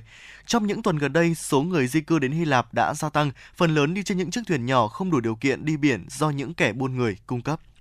Thưa quý vị, Trung Quốc đã sử dụng trí tuệ nhân tạo AI trong ngành khí tượng thủy văn để nâng cao độ chính xác trong dự báo thời tiết. Ứng dụng này được triển khai trong bối cảnh Trung Quốc đang phải hứng chịu những điều kiện thời tiết cực đoan trong mùa hè như nắng nóng cực đoan, bão lũ gây thiệt hại lớn. Trong tháng 7 vừa qua và tháng 8 này, Phòng Thí nghiệm AI Thượng Hải đã triển khai thí điểm hệ thống dự báo thời tiết tiên tiến dựa trên AI có tên là Fenghu. Hệ thống này có khả năng đưa ra những dự báo và cảnh báo khí tượng và thời tiết chính xác hơn đối với những cơn bão đang đến gần. Bão Doksuri được đánh giá là cơn bão mạnh nhất đổ bộ vào Trung Quốc trong mùa hè này. Đối với cơn bão này, hệ thống Fenghu đưa ra những thông tin dự báo trong vòng 24 giờ đồng hồ, với sai số thấp hơn đáng kể so với sai số dự báo của Trung tâm Dự báo Thời tiết châu Âu hoặc Trung tâm Dự báo Môi trường Quốc gia của Mỹ. Tương tự, sai số của hệ thống Fenghu đối mặt với thông tin dự báo bão Khanun cũng thấp hơn so với các trung tâm dự báo khác. Được công bố hồi tháng 4, Fenghu là hệ thống dự báo thời tiết tầm trung toàn cầu, dựa trên công nghệ học sâu, đa nghiệm và đa mô hình. Hệ thống này có khả năng đưa ra kết quả dự báo khí tượng toàn cầu có độ chính xác cao cho 10 ngày chỉ trong vòng 30 giây. Điều này cho thấy khả năng dự báo hiệu quả hơn so với các hệ thống không sử dụng AI, vốn là phần lớn dựa trên hệ thống siêu máy tính. Danh tính và số điện thoại của 2.800 cá nhân đang làm việc trong ngành cảnh sát ở vùng Bern của Thụy Sĩ đã rơi vào tay tin tặc. Đây là thông tin mới nhất được Trung tâm An ninh mạng Quốc gia NCSC nước này xác nhận. Cảnh sát cũng cảnh báo tại vùng Ben xuất hiện một lỗ hổng bảo mật chưa từng được biết đến trước đây trong ứng dụng Mobile Iron được cài trên điện thoại di động thông minh của cảnh sát. Ứng dụng trên do công ty cổ phần phần mềm công nghệ thông tin Ivanti phát triển, được sử dụng trên toàn thế giới để đảm bảo kết nối giữa điện thoại thông minh hoặc máy tính xách tay và máy chủ tại trụ sở. Hiện cơ quan chức năng vùng Ben chưa biết tổ chức hay nhóm nào liên quan tới vụ tấn công này, cũng như chưa có dấu hiệu cho thông tin cá nhân của cảnh sát bị tin tặc tung lên mạng. Thưa quý vị, đã có 122 đại lý súng tại Mỹ bị thu hồi giấy phép bởi Cục Quản lý Rượu Bia, Thuốc lá, Súng và Chất nổ ATF. Con số này tăng cao so với con số 90 và 27 đại lý bị tước giấy phép lần lượt trong 2 năm trước đó. ATF khẳng định, hành động tước giấy phép lần này là tuân thủ pháp luật và những người được cấp phép sử dụng súng mà cố ý phạm luật phải chịu trách nhiệm. Nhà Trắng chưa đưa ra bình luận về những thông tin trên. Từ đầu năm đến nay, ước tính nước Mỹ có hơn 24.000 người chết bởi bạo lực súng đạn. Cơ quan lưu trữ bạo lực súng ở Mỹ cho biết, năm nay, trung bình mỗi ngày, Mỹ có 2 vụ xả súng hàng loạt và cứ 5 người Mỹ trưởng thành thì có gần 1 người có thành viên trong gia đình bị giết bằng súng. Số vụ xả súng hàng loạt trong 7 tháng đầu năm nay đã vượt qua cả năm 2019 và tăng tới 9% so với thời điểm này của năm ngoái. Bộ Giáo dục Hàn Quốc đã thay đổi một số điều trong luật giáo dục tiểu học và trung học cơ sở nhằm bảo vệ quyền lợi của các giáo viên. Hàng loạt phụ huynh học sinh lăng mạ, đe dọa hoặc hành hung giáo viên khiến nhiều người bị tổn thương cả về thể chất lẫn tinh thần. Thậm chí nhiều giáo viên đã tự tử vì quá áp lực. Để giải quyết tình trạng này, Bộ Giáo dục Hàn Quốc đã thay đổi một số điều trong luật giáo dục tiểu học và trung học cơ sở nhằm bảo vệ quyền lợi của các giáo viên. Theo đó, những thay đổi cho phép giáo viên được tịch thu điện thoại hoặc dùng vũ lực răn đe các học sinh gây rối trong lớp hoặc được công khai khen thưởng học sinh giỏi.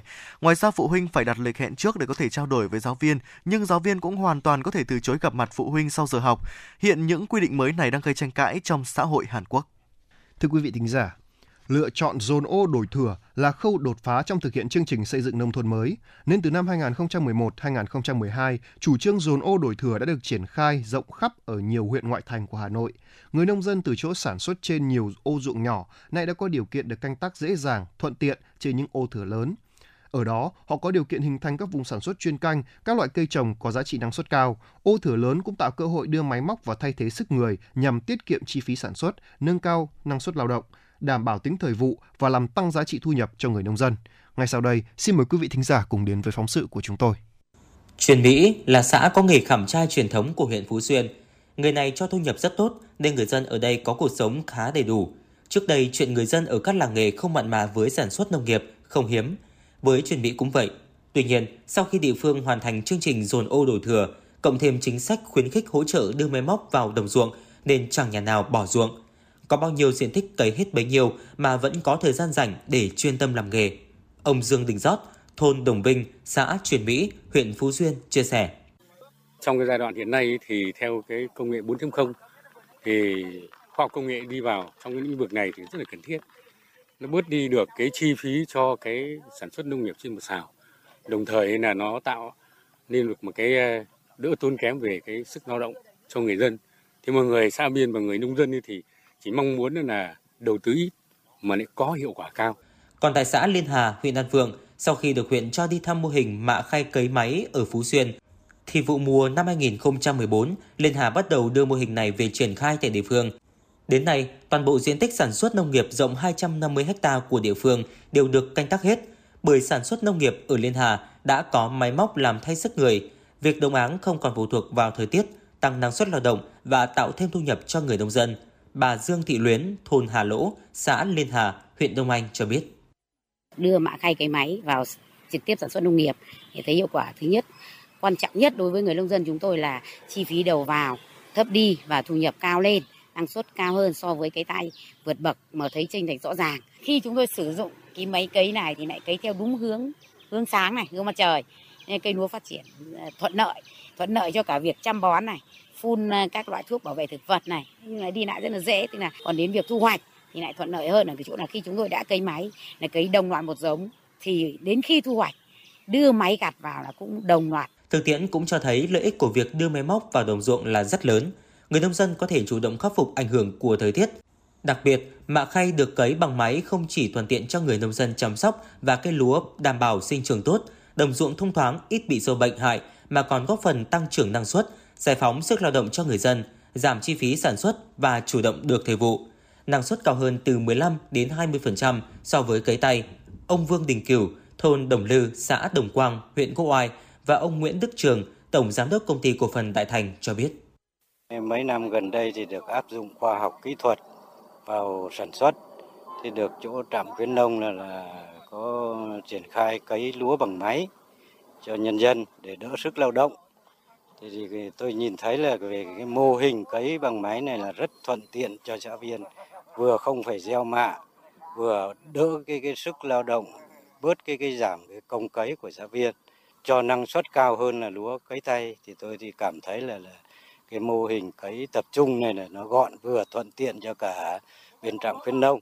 Bà con nông dân mình mà ứng dụng các cái máy móc thiết bị không người lái dẫn đường cho các máy nông nghiệp và máy bay không người lái đa chức năng phun thuốc, gieo giống, giải phân thì nó sẽ làm thay đổi rất là lớn trong cái sản xuất nông nghiệp. Thứ nhất là về cái giảm được cái công lao động rất lớn. Ví dụ như cái máy bay nó chỉ bay phun thuốc trong vòng 3 phút là 1 hectare và bón phân 15 phút là xong 1 hectare, giải giống cũng 15 phút trong 1 hectare. Và thiết bị dẫn đường không người lái LX510 như vậy, khi mà máy cấy trước kia nông dân phải có 3 người để sử dụng cho một cái máy cấy thì bây giờ chỉ cần một người và máy nó tự động nó đi. Như vậy là giảm rất lớn về cái chi phí về nhân công lao động và tăng được năng suất làm việc cũng như là giảm chi phí, góp phần cho việc là tăng cái thu nhập cho bà con nông dân trên mỗi một đơn vị sản xuất. Theo tính toán của ngành nông nghiệp Hà Nội, lúa được sản xuất theo mô hình cơ giới hóa đồng bộ không chỉ tăng năng suất từ 20 đến 30% trên diện tích canh tác mà còn giảm chi phí đầu vào từ 3 đến 4 triệu đồng mỗi hecta một vụ, vừa tiết kiệm giống, thuốc bảo vệ thực vật nên lợi nhuận thu về cao hơn so với phương thức sản xuất thủ công truyền thống từ 5 đến 6 triệu đồng mỗi hecta một vụ. Tuy nhiên, muốn cải tiến, muốn hiện đại thì cần phải có vốn. Được biết, mỗi một máy cấy ngồi 6 hàng hay máy bay phun thuốc trừ sâu đều có giá từ 300 đến 500 triệu đồng. Đây là con số không dễ gì người nông dân có thể đầu tư được nếu không có sự hỗ trợ của cơ quan nhà nước. Trước thực trạng này, ngành nông nghiệp Hà Nội đã có nhiều giải pháp để hỗ trợ nông dân. Trong đó kêu gọi doanh nghiệp vào cùng đầu tư là một biện pháp đang được nhiều nơi áp dụng. Bên cạnh sự vào cuộc của nhà nước thì các địa phương cũng có những chính sách hỗ trợ riêng. Ông Nguyễn Tiến Xuân, trưởng phòng kinh tế huyện Phú Xuyên, ông Nguyễn Văn Hà, trưởng phòng khuyến nông trồng trọt, Trung tâm khuyến nông Hà Nội cho biết. huyện ủy, hội đồng nhân dân, ủy ban dân huyện Phú Xuyên thì cũng đã áp dụng một cái cơ chế chính sách đặc thù, tức là đối với các cái hộ mà mua máy cấy thì là hỗ trợ 3 đến 50 triệu trên một máy cấy, là 4 hàng, 6 hàng thì lên đến 100 đến 90 triệu đến 100 triệu. Thế và các cái hộ mà tham gia cấy máy thì được hỗ trợ 50.000 đồng trên một sào một vụ. Và chính vì những cái cơ chế tác động như thế và nhân dân thì đã tham gia, đầu tiên thì nó chỉ 5 đến 7% thôi. Nhưng mà cho đến thời điểm hiện nay thì có những xã là đạt 100% cấy máy, tức là 99% chỉ có những cái thửa ruộng mà máy không xuống được thì họ phải cấy tay. Trung tâm khuyến nông đề xuất với sở, đề xuất thành phố là tập trung hỗ trợ áp dụng cơ giới hóa khâu gieo cấy để làm sao đưa cái tỷ lệ cơ giới hóa khâu gieo cấy tăng lên. Tiến tới để sẽ áp dụng đồng bộ các cái khâu cơ giới hóa trong các khâu trong sản xuất lúa. Việc đưa máy móc cơ giới hóa vào sản xuất nông nghiệp đã góp phần giải phóng sức lao động, nâng cao giá trị kinh tế và giảm chi phí sản xuất trên một đơn vị diện tích đồng ruộng. Đây là hướng đi đúng đắn, bắt kịp xu hướng và mang lại nhiều lợi ích thiết thực cho bà con nông dân. Không những đem lại hiệu quả rõ rệt về kinh tế, việc áp dụng cơ giới hóa đồng bộ trong sản xuất nông nghiệp còn góp phần thay đổi tư duy sản xuất của người nông dân, giảm tổn thất trong khâu thu hoạch, đẩy mạnh quá trình thâm canh, từng bước hình thành vùng sản xuất lúa hàng hóa tập trung, cánh đồng mẫu lớn, thuận lợi cho việc chỉ đạo, quản lý sản xuất và thu hút doanh nghiệp có vốn đầu tư vào liên kết sản xuất, bao tiêu sản phẩm cho nông dân.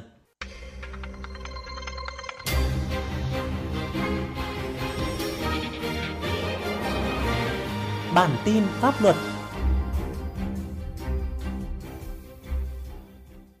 Bây giờ là thời lượng của bản tin pháp luật với phần trình bày của biên tập viên Thái Trọng, Hải Hà. Tại dự thảo luật đường bộ, Bộ Giao thông Vận tải đề xuất bỏ thẩm quyền dừng phương tiện đang lưu thông của lực lượng thanh tra giao thông. Cụ thể, tại Điều 89 dự thảo luật đường bộ quy định về thanh tra đường bộ, không còn quy định về việc thanh tra giao thông được phép dừng phương tiện giao thông như quy định hiện hành tại khoản 2 Điều 86 Luật Giao thông Đường bộ 2008. Như vậy, với đề xuất này của Bộ Giao thông Vận tải đã làm thay đổi lớn về thẩm quyền của thanh tra giao thông so với quy định hiện hành.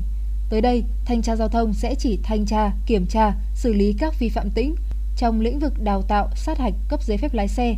Thẩm quyền thanh tra, kiểm tra, xử lý của thanh tra giao thông cơ bản được giữ nguyên. Nhằm tiếp tục đẩy mạnh công tác tuyên truyền, phổ biến, giáo dục, nâng cao nhận thức cho nhân dân thủ đô về ý nghĩa của việc triển khai thực hiện đề án 06 và các quy định của pháp luật về định danh điện tử, dịch vụ công trực tuyến, UBND thành phố Hà Nội đã ban hành kế hoạch số 103 về việc tổ chức cuộc thi tìm hiểu pháp luật về định danh điện tử và dịch vụ công trực tuyến, giao Sở Tư pháp là cơ quan thường trực ban tổ chức. Cuộc thi được tổ chức theo hình thức thi tuyển trên hệ thống website tại địa chỉ https:// tìm hiểu định danh điện tử / dịch vụ công.hanoi.gov.vn/ và được kết nối trên trang thông tin tuyên truyền phổ biến pháp luật thành phố và cổng giao tiếp điện tử của thành phố.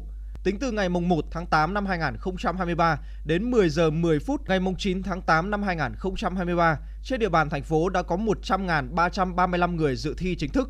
Đơn vị có số lượng người dự thi đông nhất hiện nay thuộc khối sở, ban, ngành là Sở Giáo dục và Đào tạo 1.679 người dự thi, khối quận, huyện, thị xã, huyện Đông Anh 19.844 người dự thi.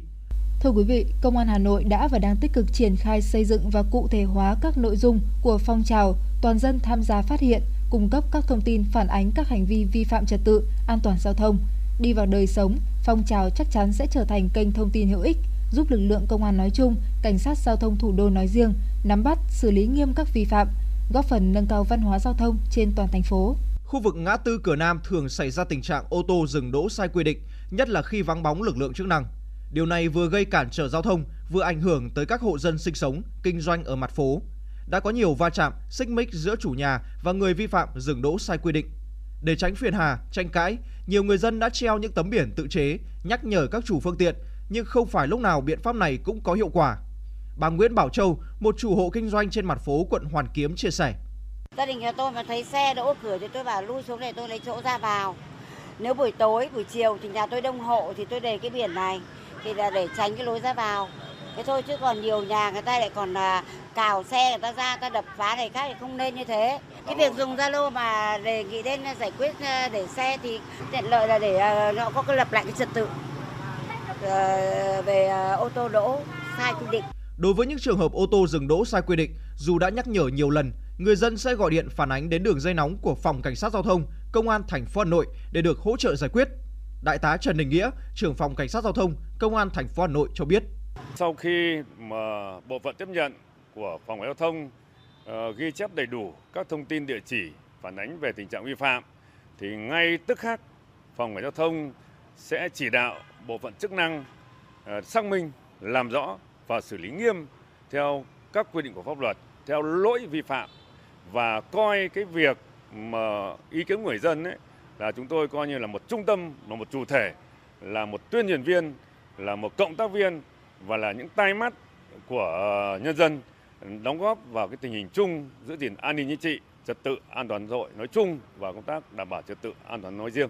Những bức xúc của người dân khi phải chứng kiến tình trạng vi phạm luật giao thông hoặc bị ảnh hưởng do các trường hợp vi phạm luật sẽ được giải tỏa.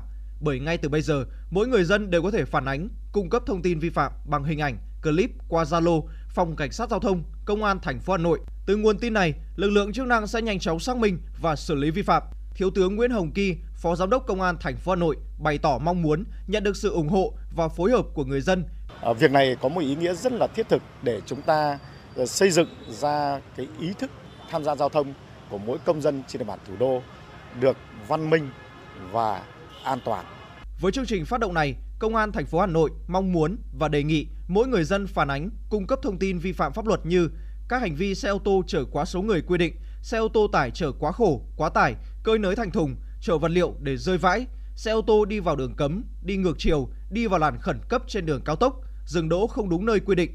Trên cơ sở đó, giúp lực lượng chức năng xử lý nghiêm vi phạm, góp phần đảm bảo tốt trật tự an toàn giao thông. Thời lượng của bản tin pháp luật đến đây là hết. Cảm ơn quý vị thính giả đã quan tâm theo dõi. Hẹn gặp lại quý vị và các bạn trong những chương trình tiếp theo. Theo bạn, thứ gì tạo nên sự tự tin cho chúng ta khi nói chuyện? Cách ăn nói hay là ngôn ngữ cơ thể? Với tôi, đó là nụ cười. Cảm ơn các bác sĩ của nhà khoa Quang Hưng đã giúp tôi có được bí quyết chinh phục người mình thích. Một nụ cười tự nhiên và rạng rỡ. Thật chẳng ngờ, nhà khoa Quang Hưng đã giúp tôi hoàn thiện mình, trở nên tự tin hơn mỗi khi giao tiếp với đối tác, khách hàng với một nụ cười đầy rạng rỡ và thu hút. Nhà khoa Quang Hưng đã tiếp thêm tự tin cho những nụ cười thêm tươi. Sứ mệnh tiếp thêm tự tin cho nụ cười. Nhà khoa Quang Hưng tin cậy điểm 10, thay đổi bản thân, nâng tầm giá trị mỗi người. Tới ngay nhà khoa Quang Hưng đây, tư vấn chăm sóc tận tình. Y bác sĩ chuyên môn cao thấu hiểu tâm tình, thiết bị hiện đại phục vụ hết mình. Tới ngay nhà khoa Quang Hưng để tự tin là chính mình. Hiện nay, nhà khoa Quang Hưng đang có chương trình thăm khám và điều trị miễn phí các bệnh răng miệng cho trẻ em dưới 12 tuổi. Hãy ghé ngay nhà khoa Quang Hưng tại số 4 lô A32, cổng chào khu đô thị Gelesimco A, An Khánh, Hoài Đức, Hà Nội, hoặc số 150 Phan Đình Phùng, thị trấn Phùng, hay ngã ba chợ Tân Lập, Đan Phượng. Chi tiết liên hệ 024 777 06699 hoặc truy cập website nha khoa quang hưng.com. Quý vị và các bạn đang nghe chương trình Chuyển động Hà Nội chiều được phát trực tiếp trên tần số FM 96 MHz của Đài Phát thanh Truyền hình Hà Nội. Chỉ đạo nội dung Nguyễn Kim Khiêm, chỉ đạo sản xuất Nguyễn Tiến Dũng, tổ chức sản xuất Xuân Luyến, biên tập Minh Thơm, phát thanh viên Võ Nam, Tuấn Kỳ, thư ký Kim Dung cùng kỹ thuật viên Duy Anh phối hợp thực hiện. Còn bây giờ, quý vị và các bạn hãy giữ sóng để cùng chúng tôi đến với những giai điệu tiếp theo của ca khúc Em ơi Hà Nội phố, một sáng tác của nhạc sĩ Phú Quang do ca sĩ Cẩm Vân trình bày trước khi đến với những nội dung tiếp theo của chương trình.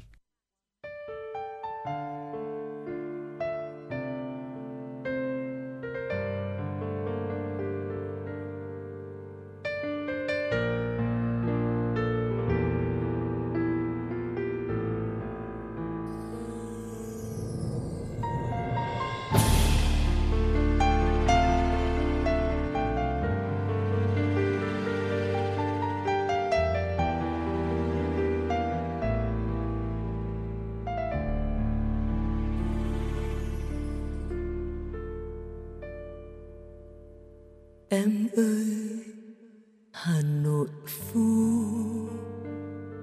ta còn em mùi hoang lãng, ta còn em mùi hoa xưa.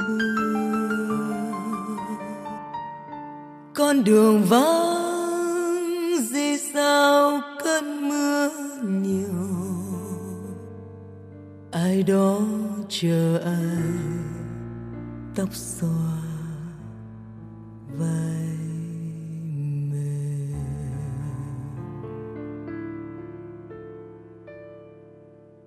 Ta còn em cây bàng mồ côi mùa đông, ta còn em nóc phố mồ côi mùa đông, mảnh trăng mồ côi mùa đông. Mùa đông năm ấy tiếng dương cầm trong căn nhà đổ, tan lễ chiều sao còn vọng tiếng chuông ngân. Ta còn em một màu xanh thời gian, một chiều phai tóc em bay, chợt nhớ chợt hiểu người nghệ sĩ lang thang hoài trên phố, bỗng thấy mình chẳng nhớ nổi một con đường. Ta còn em hàng phố cũ rêu phong và từng mái ngói xô nghiêng, nào nào kỷ niệm chiều hồ tây lao sao hoài con sâu. Chợt hoàng hôn về tự bao giờ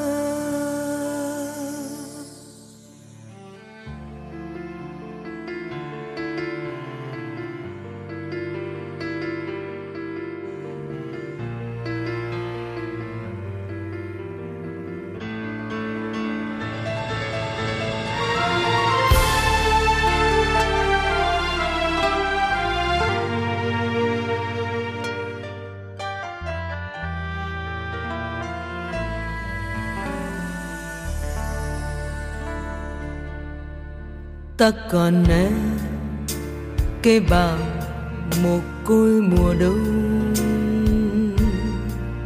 ta còn em nóc phố mồ côi mùa đông, mảnh trăng mồ côi mùa đông. Mùa đông năm ấy tiếng dương cầm trong căn nhà đổ, tan lễ chiều sao còn vọng tiếng chuông ngân. Ta còn em một màu xanh thời gian, một chiều phai tóc em bay, chợt nhớ chợt hiền người nghệ sĩ lang thang hoài trên phố, bỗng thấy mình chẳng nhớ nổi một con đường. Ta còn em hàng phố cũ rêu phong và từng mái ngói xô nghiêng, nào nào kỷ niệm chiều hồ tây lao sao hoài con sâu. Chợt hoàng hôn về tự bao giờ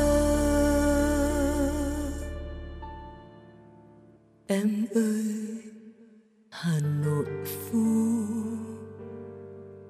Ta còn em mùi hoang lan, ta còn em mùi hoa xưa. Con đường vắng gì sao cơn mưa nhiều,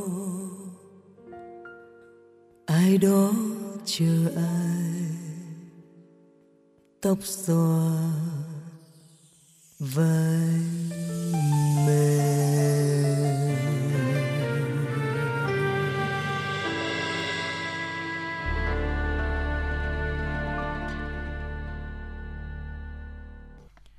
Thưa quý vị, Hà Nội là địa phương có số lượng đầu mối, tổ chức bộ máy và đội ngũ cán bộ công chức viên chức lớn nhất cả nước, với tổng số cán bộ công chức viên chức của thành phố là hơn 130.000 người. Và trong đó có hơn 10.000 cán bộ công chức và hơn 120.000 viên chức. Tổng số cán bộ diện Ban Thường vụ Thành ủy quản lý là 863 đồng chí. Với vai trò và trách nhiệm của thủ đô trong công tác xây dựng Đảng, hệ thống chính trị nói chung và công tác cán bộ nói riêng, đòi hỏi Đảng bộ Hà Nội phải đi tiên phong trong sự nghiệp đào tạo, xây dựng đội ngũ cán bộ có đủ phẩm chất, năng lực, đáp ứng yêu cầu nhiệm vụ xây dựng và phát triển. Nhận thức trách nhiệm đó, Đảng bộ Hà Nội đã nỗ lực, cố gắng hoàn thành tốt các nhiệm vụ chính trị, trong đó có nhiệm vụ đào tạo, bồi dưỡng đội ngũ cán bộ lãnh đạo, quản lý các cấp của thành phố. Từ đầu nhiệm kỳ Đại hội 17 đến nay, thành phố đã tổ chức thành công lớp bồi dưỡng cán bộ nguồn quy hoạch Ban chấp hành Đảng bộ thành phố nhiệm kỳ 2025-2030 với 91 đồng chí. 3 lớp cập nhật kiến thức cho đội ngũ cán bộ thuộc diện Ban Thường vụ Thành ủy quản lý với 706 học viên. 5 lớp bồi dưỡng nâng cao năng lực lãnh đạo, quản lý cho đội ngũ bí thư Đảng ủy xã phường thị trấn. 5 lớp bồi dưỡng nâng cao năng lực lãnh đạo, quản lý cho đội ngũ phó bí thư Đảng ủy xã phường thị trấn với hơn 1.000 lượt đồng chí cán bộ được đào tạo, bồi dưỡng và cập nhật những kiến thức mới bổ ích và cần thiết phục vụ cho công tác lãnh đạo, quản lý từ cơ sở tới thành phố. Bà Kiều Thanh Nga, bí thư Đảng ủy xã Đông Xuân, huyện Quốc Oai và bà Nguyễn Thị Liễu, phó giám đốc Sở Nội vụ cho biết.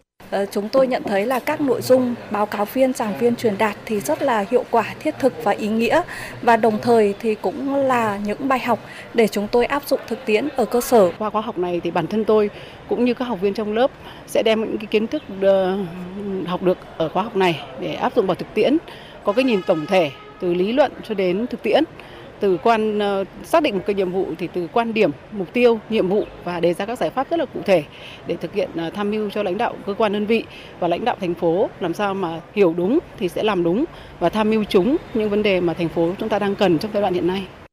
Trên cơ sở nội dung bồi dưỡng, cập nhật kiến thức cho đội ngũ cán bộ lãnh đạo, quản lý, Ban Thường vụ Thành ủy đã chỉ đạo các cơ quan tham mưu phối hợp mời đội ngũ chuyên gia, báo cáo viên, giảng viên của Trung ương và thành phố có chuyên môn cao, có phương pháp, có kinh nghiệm thực tiễn, tham gia truyền đạt những kiến thức, kinh nghiệm công tác. Qua đó, nhiều kinh nghiệm thực tế đã được truyền đạt, mang lại hiệu quả tích cực trong công tác bồi dưỡng. Phó giáo sư Hoàng Chí Bảo cho biết. Thì cái việc chuẩn bị nhân sự này để tiến hành đào tạo bồi dưỡng này thì Thành ủy làm việc rất là bài bản, rất có trách nhiệm. Chúng ta chọn được những cái nhân sự mà đã qua rèn luyện thử thách, rồi lại có các cái thế hệ khác nhau, nhất là thế hệ trẻ, nó tạo ra một cái tiềm lực phát triển lâu dài. Thực hiện chương trình số 01 của Thành ủy Hà Nội, nhận thức rõ tầm quan trọng của công tác đào tạo, bồi dưỡng cán bộ, coi đây là nhiệm vụ quan trọng hàng đầu nhằm xây dựng đội ngũ cán bộ lãnh đạo, quản lý các cấp, các quận huyện cũng đã sớm xây dựng đề án về đào tạo cán bộ cho cơ sở với tầm nhìn ít nhất là 5 đến 10 năm trên cơ sở rà soát, đề xuất nhu cầu của các đơn vị. Ông Nguyễn Anh Tuấn, Phó Bí thư Thường trực Quận ủy Tây Hồ cho biết. Thì chúng tôi xác định là vừa cho trước mắt, vừa cho cả lâu dài. Với cái việc ấy thì ngoài cái việc mà chúng tôi đào tạo bồi dưỡng về nghiệp vụ thì chúng tôi đặc biệt quan tâm đến kỹ năng cho các đồng chí trong cái giải quyết công việc ngay trước mắt cũng như là cho cái việc cho lâu dài. Thực hiện quy định số 164 của Bộ Chính trị về chế độ bồi dưỡng, cập nhật kiến thức đối với cán bộ lãnh đạo, quản lý các cấp, công tác bồi dưỡng cập nhật kiến thức cho cán bộ lãnh đạo quản lý các cấp của thành phố trở thành nhiệm vụ chính trị quan trọng, góp phần nâng cao nhận thức chính trị, tư tưởng, đạo đức, lối sống và năng lực công tác của đội ngũ cán bộ lãnh đạo, quản lý các cấp nhằm đáp ứng yêu cầu, nhiệm vụ trong tình hình mới. Trưởng ban tổ chức Thành ủy Hà Nội Vũ Đức Bảo cho biết. Trang bị thêm những kiến thức thực tiễn, những tình huống và những người đặt ra trong việc xử lý công tác lãnh đạo, chỉ đạo của một bí thư cấp ủy. Và đó chính là yếu tố quyết định trong việc lãnh đạo phát triển kinh tế, xã hội, an ninh quốc phòng và nhất là công tác xây dựng Đảng của từng địa phương để thực hiện tốt nghị quyết Đại hội Đảng bộ các cấp trong nhiệm kỳ này. Phương thức bồi dưỡng đa dạng thiết thực, gắn cập nhật kiến thức mới với bồi dưỡng kỹ năng lãnh đạo, quản lý. Đó là mục đích của công tác bồi dưỡng cán bộ của Thành ủy Hà Nội trong nhiều nhiệm kỳ đại hội. Qua đó nâng cao chất lượng đội ngũ cán bộ lãnh đạo, quản lý, đáp ứng yêu cầu công tác xây dựng Đảng, xây dựng hệ thống chính trị và thực hiện nhiệm vụ phát triển kinh tế xã hội, đảm bảo quốc phòng, an ninh của các địa phương, cơ quan và đơn vị. Quý vị đang quay trở lại với Chuyển động Hà Nội chiều và những tin tức thời sự đáng chú ý sẽ tiếp nối chương trình. Thưa quý vị, sáng nay, kỳ thi tuyển viên chức vào các trường trung học phổ thông công lập của thủ đô đã diễn ra. Hơn 2.000 thí sinh dự thi để tuyển 608 người. Thí sinh dự tuyển có thể là các giáo viên đã có vài năm dạy hợp đồng, có thể là các sinh viên vừa mới ra trường. Các thí sinh sẽ trải qua 2 vòng thi để trở thành giáo viên của các trường công lập. Điều kiện cơ bản là tốt nghiệp đại học ngành mà mình đăng ký. Kỳ thi được tổ chức với đầy đủ quy định về bảo mật đề thi, coi thi. Thí sinh sẽ làm bài thi trắc nghiệm về các môn chuyên ngành, ngoại ngữ, tin học, kiến thức pháp luật. Ngoài cuộc thi tuyển giáo viên vào các trường trung học phổ thông do Sở Giáo dục và Đào tạo tổ chức, việc tuyển các giáo viên mầm non, tiểu học, trung học cơ sở sẽ được phân cấp về các quận huyện. Đây là lần đầu tiên sau 3 năm, Hà Nội mới tổ chức được kỳ thi tuyển viên chức vào các cơ sở giáo dục công lập. Thí sinh đăng ký nhiều nhất các môn văn, toán, Anh, hóa, sinh, lịch sử và mỹ thuật. Theo báo cáo 6 tháng đầu năm của Cục Dân số, phần lớn các tỉnh, thành phố đã ban hành kế hoạch thực hiện các chương trình theo quyết định của Thủ tướng Chính phủ về lĩnh vực điều chỉnh mức sinh, dịch vụ kế hoạch hóa gia đình, tầm soát, chẩn đoán, điều trị các bệnh tật trước sinh và sơ sinh, kiểm soát mất cân bằng giới tính khi sinh, chăm sóc sức khỏe người cao tuổi. Đã có 33 tỉnh, thành phố xây dựng và trình Hội đồng Nhân dân tỉnh ban hành nghị quyết quy định về chính sách dân số trong tình hình mới. Các tỉnh, thành phố đã bố trí kinh phí từ ngân sách địa phương để triển khai thực hiện các chương trình đề án về dân số, ngành dân số thực hiện và ước đạt 2/3 chỉ tiêu cơ bản theo nghị quyết số 01. Tỷ lệ các chỉ tiêu chuyên môn dự kiến đạt kế hoạch là 50%. Các hoạt động về dân số được triển khai khá đồng bộ ở các tuyến. Tuy nhiên, trong quá trình triển khai các chỉ tiêu dân số, bên cạnh những kết quả đạt được, vẫn còn nhiều chỉ tiêu chưa đạt và những khó khăn hạn chế. Đó là hoạt động cung ứng dịch vụ dân số bị gián đoạn, mức sinh, tỷ số giới tính khi sinh có dấu hiệu tăng. Nhiều địa phương vẫn đang tiếp tục kiện toàn, sắp xếp tổ chức bộ máy làm công tác dân số, gồm cả cộng tác viên dân số. Nguồn lực đầu tư cho công tác dân số chưa tương xứng với mục tiêu nhiệm vụ cần thực hiện. Chất lượng thông tin số liệu chuyên ngành dân số chưa đáp ứng được yêu cầu. Thưa quý vị, sáng nay, Phòng Cảnh sát Giao thông Công an thành phố Hà Nội cho biết, vụ tai nạn giao thông do va chạm giữa hai xe máy trên đường Giải Phóng, phường Giáp Bát, quận Hoàng Mai, Hà Nội đã khiến một người tử vong. Vụ tai nạn xảy ra vào khoảng 23 giờ 30 phút ngày hôm qua tại đoạn đối diện số nhà 773 đường Giải Phóng, phường Giáp Bát, quận Hoàng Mai, Hà Nội.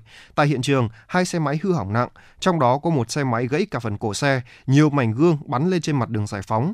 Vụ tai nạn khiến cho một người tử vong tại chỗ, 3 người còn lại bị thương đang được cấp cứu tại bệnh viện Bạch Mai. Sáng nay, Phòng Cảnh sát Giao thông Công an thành phố Hà Nội thông tin đang phối hợp với Công an quận Hoàng Mai điều tra vụ một người phụ nữ tử vong trên đường Tam Trinh, phường Mai Động, quận Hoàng Mai liên quan đến xe buýt. Theo đó, qua điều tra, chiều qua xe buýt chưa rõ biển kiểm soát do tài xế LMT sinh năm 1968 ở quận Đống Đa, Hà Nội điều khiển di chuyển hướng cầu Mai Động đi cầu Đền Lừ. Khi đi tới bến xe khu vực đường Tam Trinh, bà NTL sinh năm 1956 ở quận Hai Bà Trưng, Hà Nội bước xuống xe, vấp ngã dưới lòng đường. Sau khi vụ việc xảy ra, đội cảnh sát giao thông số 14, Phòng Cảnh sát Giao thông đã tới hiện trường, phối hợp Công an quận Hoàng Mai đưa nạn nhân đi cấp cứu và làm rõ vụ tai nạn. Khoảng 22 giờ cùng ngày, bà L đã tử vong tại bệnh viện. Qua xác minh ban đầu từ các nhân chứng, trong lúc bà L bước xuống, cánh cửa xe buýt đóng nhanh, chân bị vướng vào cánh cửa, bà L vấp ngã.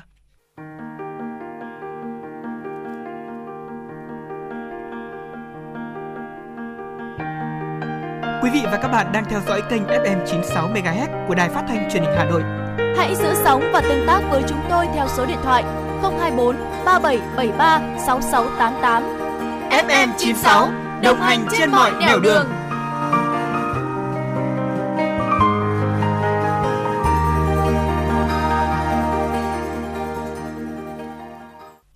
Thưa quý vị thính giả, Hà Nội là một trong những địa phương có diện tích sản xuất rau lớn trong khu vực với hơn 10.000 ha mỗi vụ.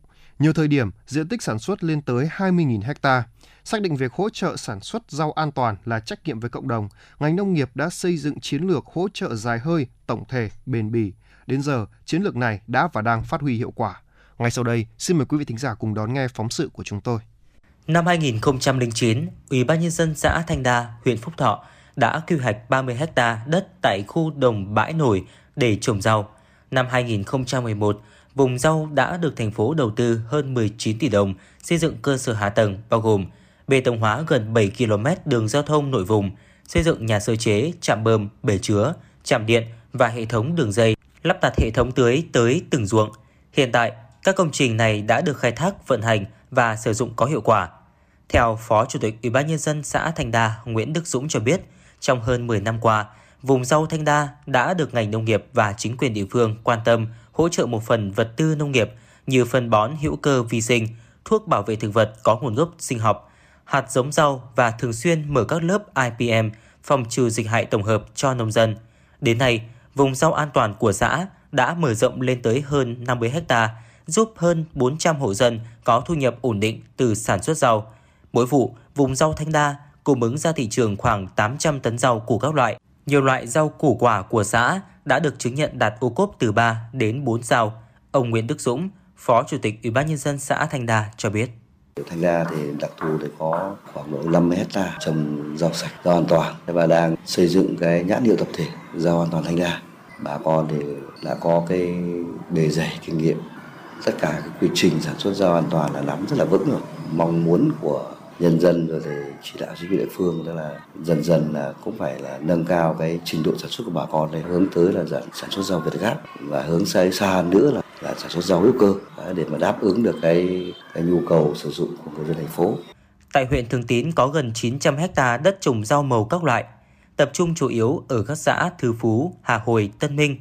Nhờ có các chương trình hỗ trợ sản xuất rau an toàn của Hà Nội mà tỷ lệ sử dụng thuốc thảo mộc, sinh học trong trồng rau an toàn của địa phương đã đạt 70%, giảm 30% số lần sử dụng thuốc, chi phí sử dụng thuốc bảo vệ thực vật cũng giảm 50%. Ông Từ Đức Toàn, Phó Giám đốc Hợp tác xã Rau An Toàn Hà Hồi, huyện Thường Tín cho hay. Vẫn được sự quan tâm của lãnh đạo Đảng ủy, Ủy ban xã tạo cho hợp tác xã một cái điểm kinh doanh là cũng là cái trụ sở ở ngoài khu vực chợ, cũng là cái đối với cái chợ để làm cái đầu mối cũng như là cái quảng bá cái sản phẩm của bà con.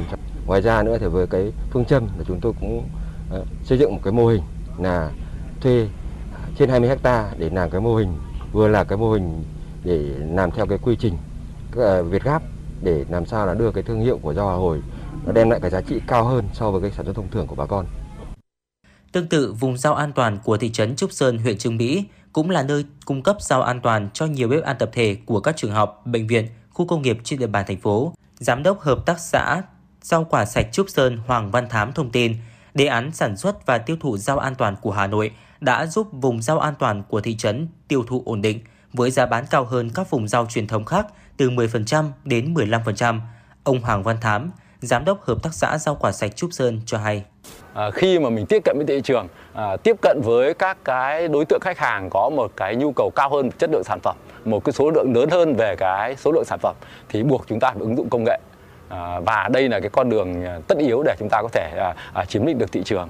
Bên cạnh những kết quả đạt được, các vùng rau an toàn của Hà Nội còn gặp không ít khó khăn. Việc quản lý ở các vùng rau gặp khó khăn do nông hộ sản xuất quy mô nhỏ, phân tán với hơn 200.000 hộ. Hiện nay, toàn thành phố vẫn còn 7.000 ha chưa được chứng nhận đủ điều kiện an toàn với khoảng 120.000 hộ sản xuất rau. Việc liên kết giữa doanh nghiệp, hợp tác xã, nông dân còn thiếu chặt chẽ, hài hòa lợi ích giữa các bên khiến hợp đồng tiêu thụ nông sản thường bị phá vỡ. Bên cạnh đó, đầu ra của rau an toàn vẫn phụ thuộc vào thương lái, giá cả không chênh lệch nhiều, dẫn tới việc duy trì chất lượng sản phẩm an toàn gặp không ít khó khăn. Do đó, thành phố cần đẩy mạnh hơn nữa chính sách khuyến khích các doanh nghiệp đầu tư liên kết tham gia vào sản xuất, bao tiêu sản phẩm cho hợp tác xã và nông dân. Liên quan đến vấn đề này, Phó Giám đốc Sở Nông nghiệp và Phát triển Nông thôn Nguyễn Mạnh Phương cho biết, cùng với việc duy trì 5.000 ha rau an toàn đã được chứng nhận chất lượng, Sở Nông nghiệp và Phát triển Nông thôn sẽ phối hợp với các địa phương mở rộng diện tích sản xuất và tiêu thụ rau an toàn. Sở cũng đẩy mạnh tập huấn kiến thức về sản xuất rau an toàn cả ở các vùng chuyên canh và các vùng sản xuất quy mô nhỏ, đảm bảo các vùng sản xuất rau trên địa bàn thành phố đã sản xuất là an toàn, đồng thời tăng cường tuyên truyền để người dân tin tưởng sử dụng rau an toàn theo chuỗi đã được cơ quan chức năng kiểm soát chất lượng, giúp các chuỗi sản xuất rau an toàn trụ vững, phát triển. Quý vị và các bạn vừa nghe phóng sự về việc quan tâm hỗ trợ các vùng rau an toàn. Và sau đây, tiếp nối chương trình mời quý vị sẽ cùng đón nghe một giai điệu âm nhạc, ca khúc Nhớ Quê, một sáng tác của nhạc sĩ Minh Vi do ca sĩ Tân Nhàn trình bày.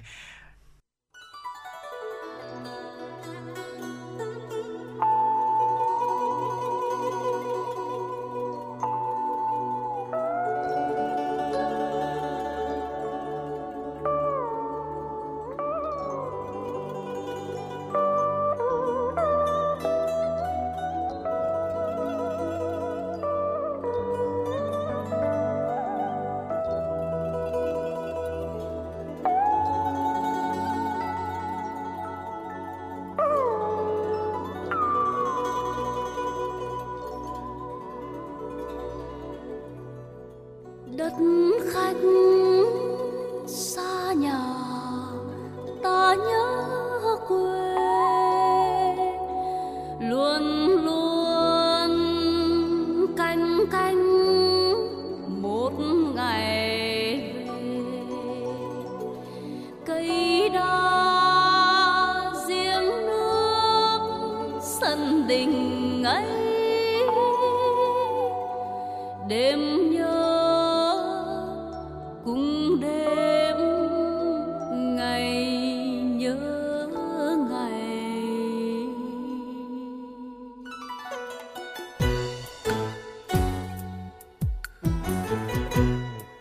Nhớ quê ta lúa xố xố sang đông, mưa xa ấm ấm bên sông Hồng.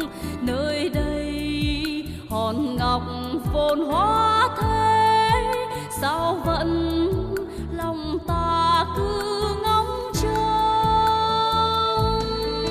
Bạn bè mấy đứa thời còn trẻ, giờ âm chiều không bếp bấm không. Lênh đênh muôn ngả con thuyền nhỏ, sóng gió sát xô bên lò.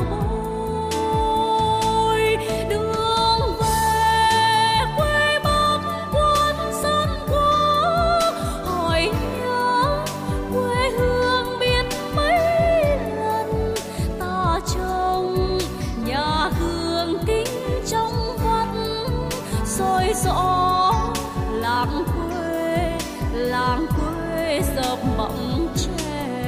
xôi xó, làng quê dập mộng tre. Làng quê dập bóng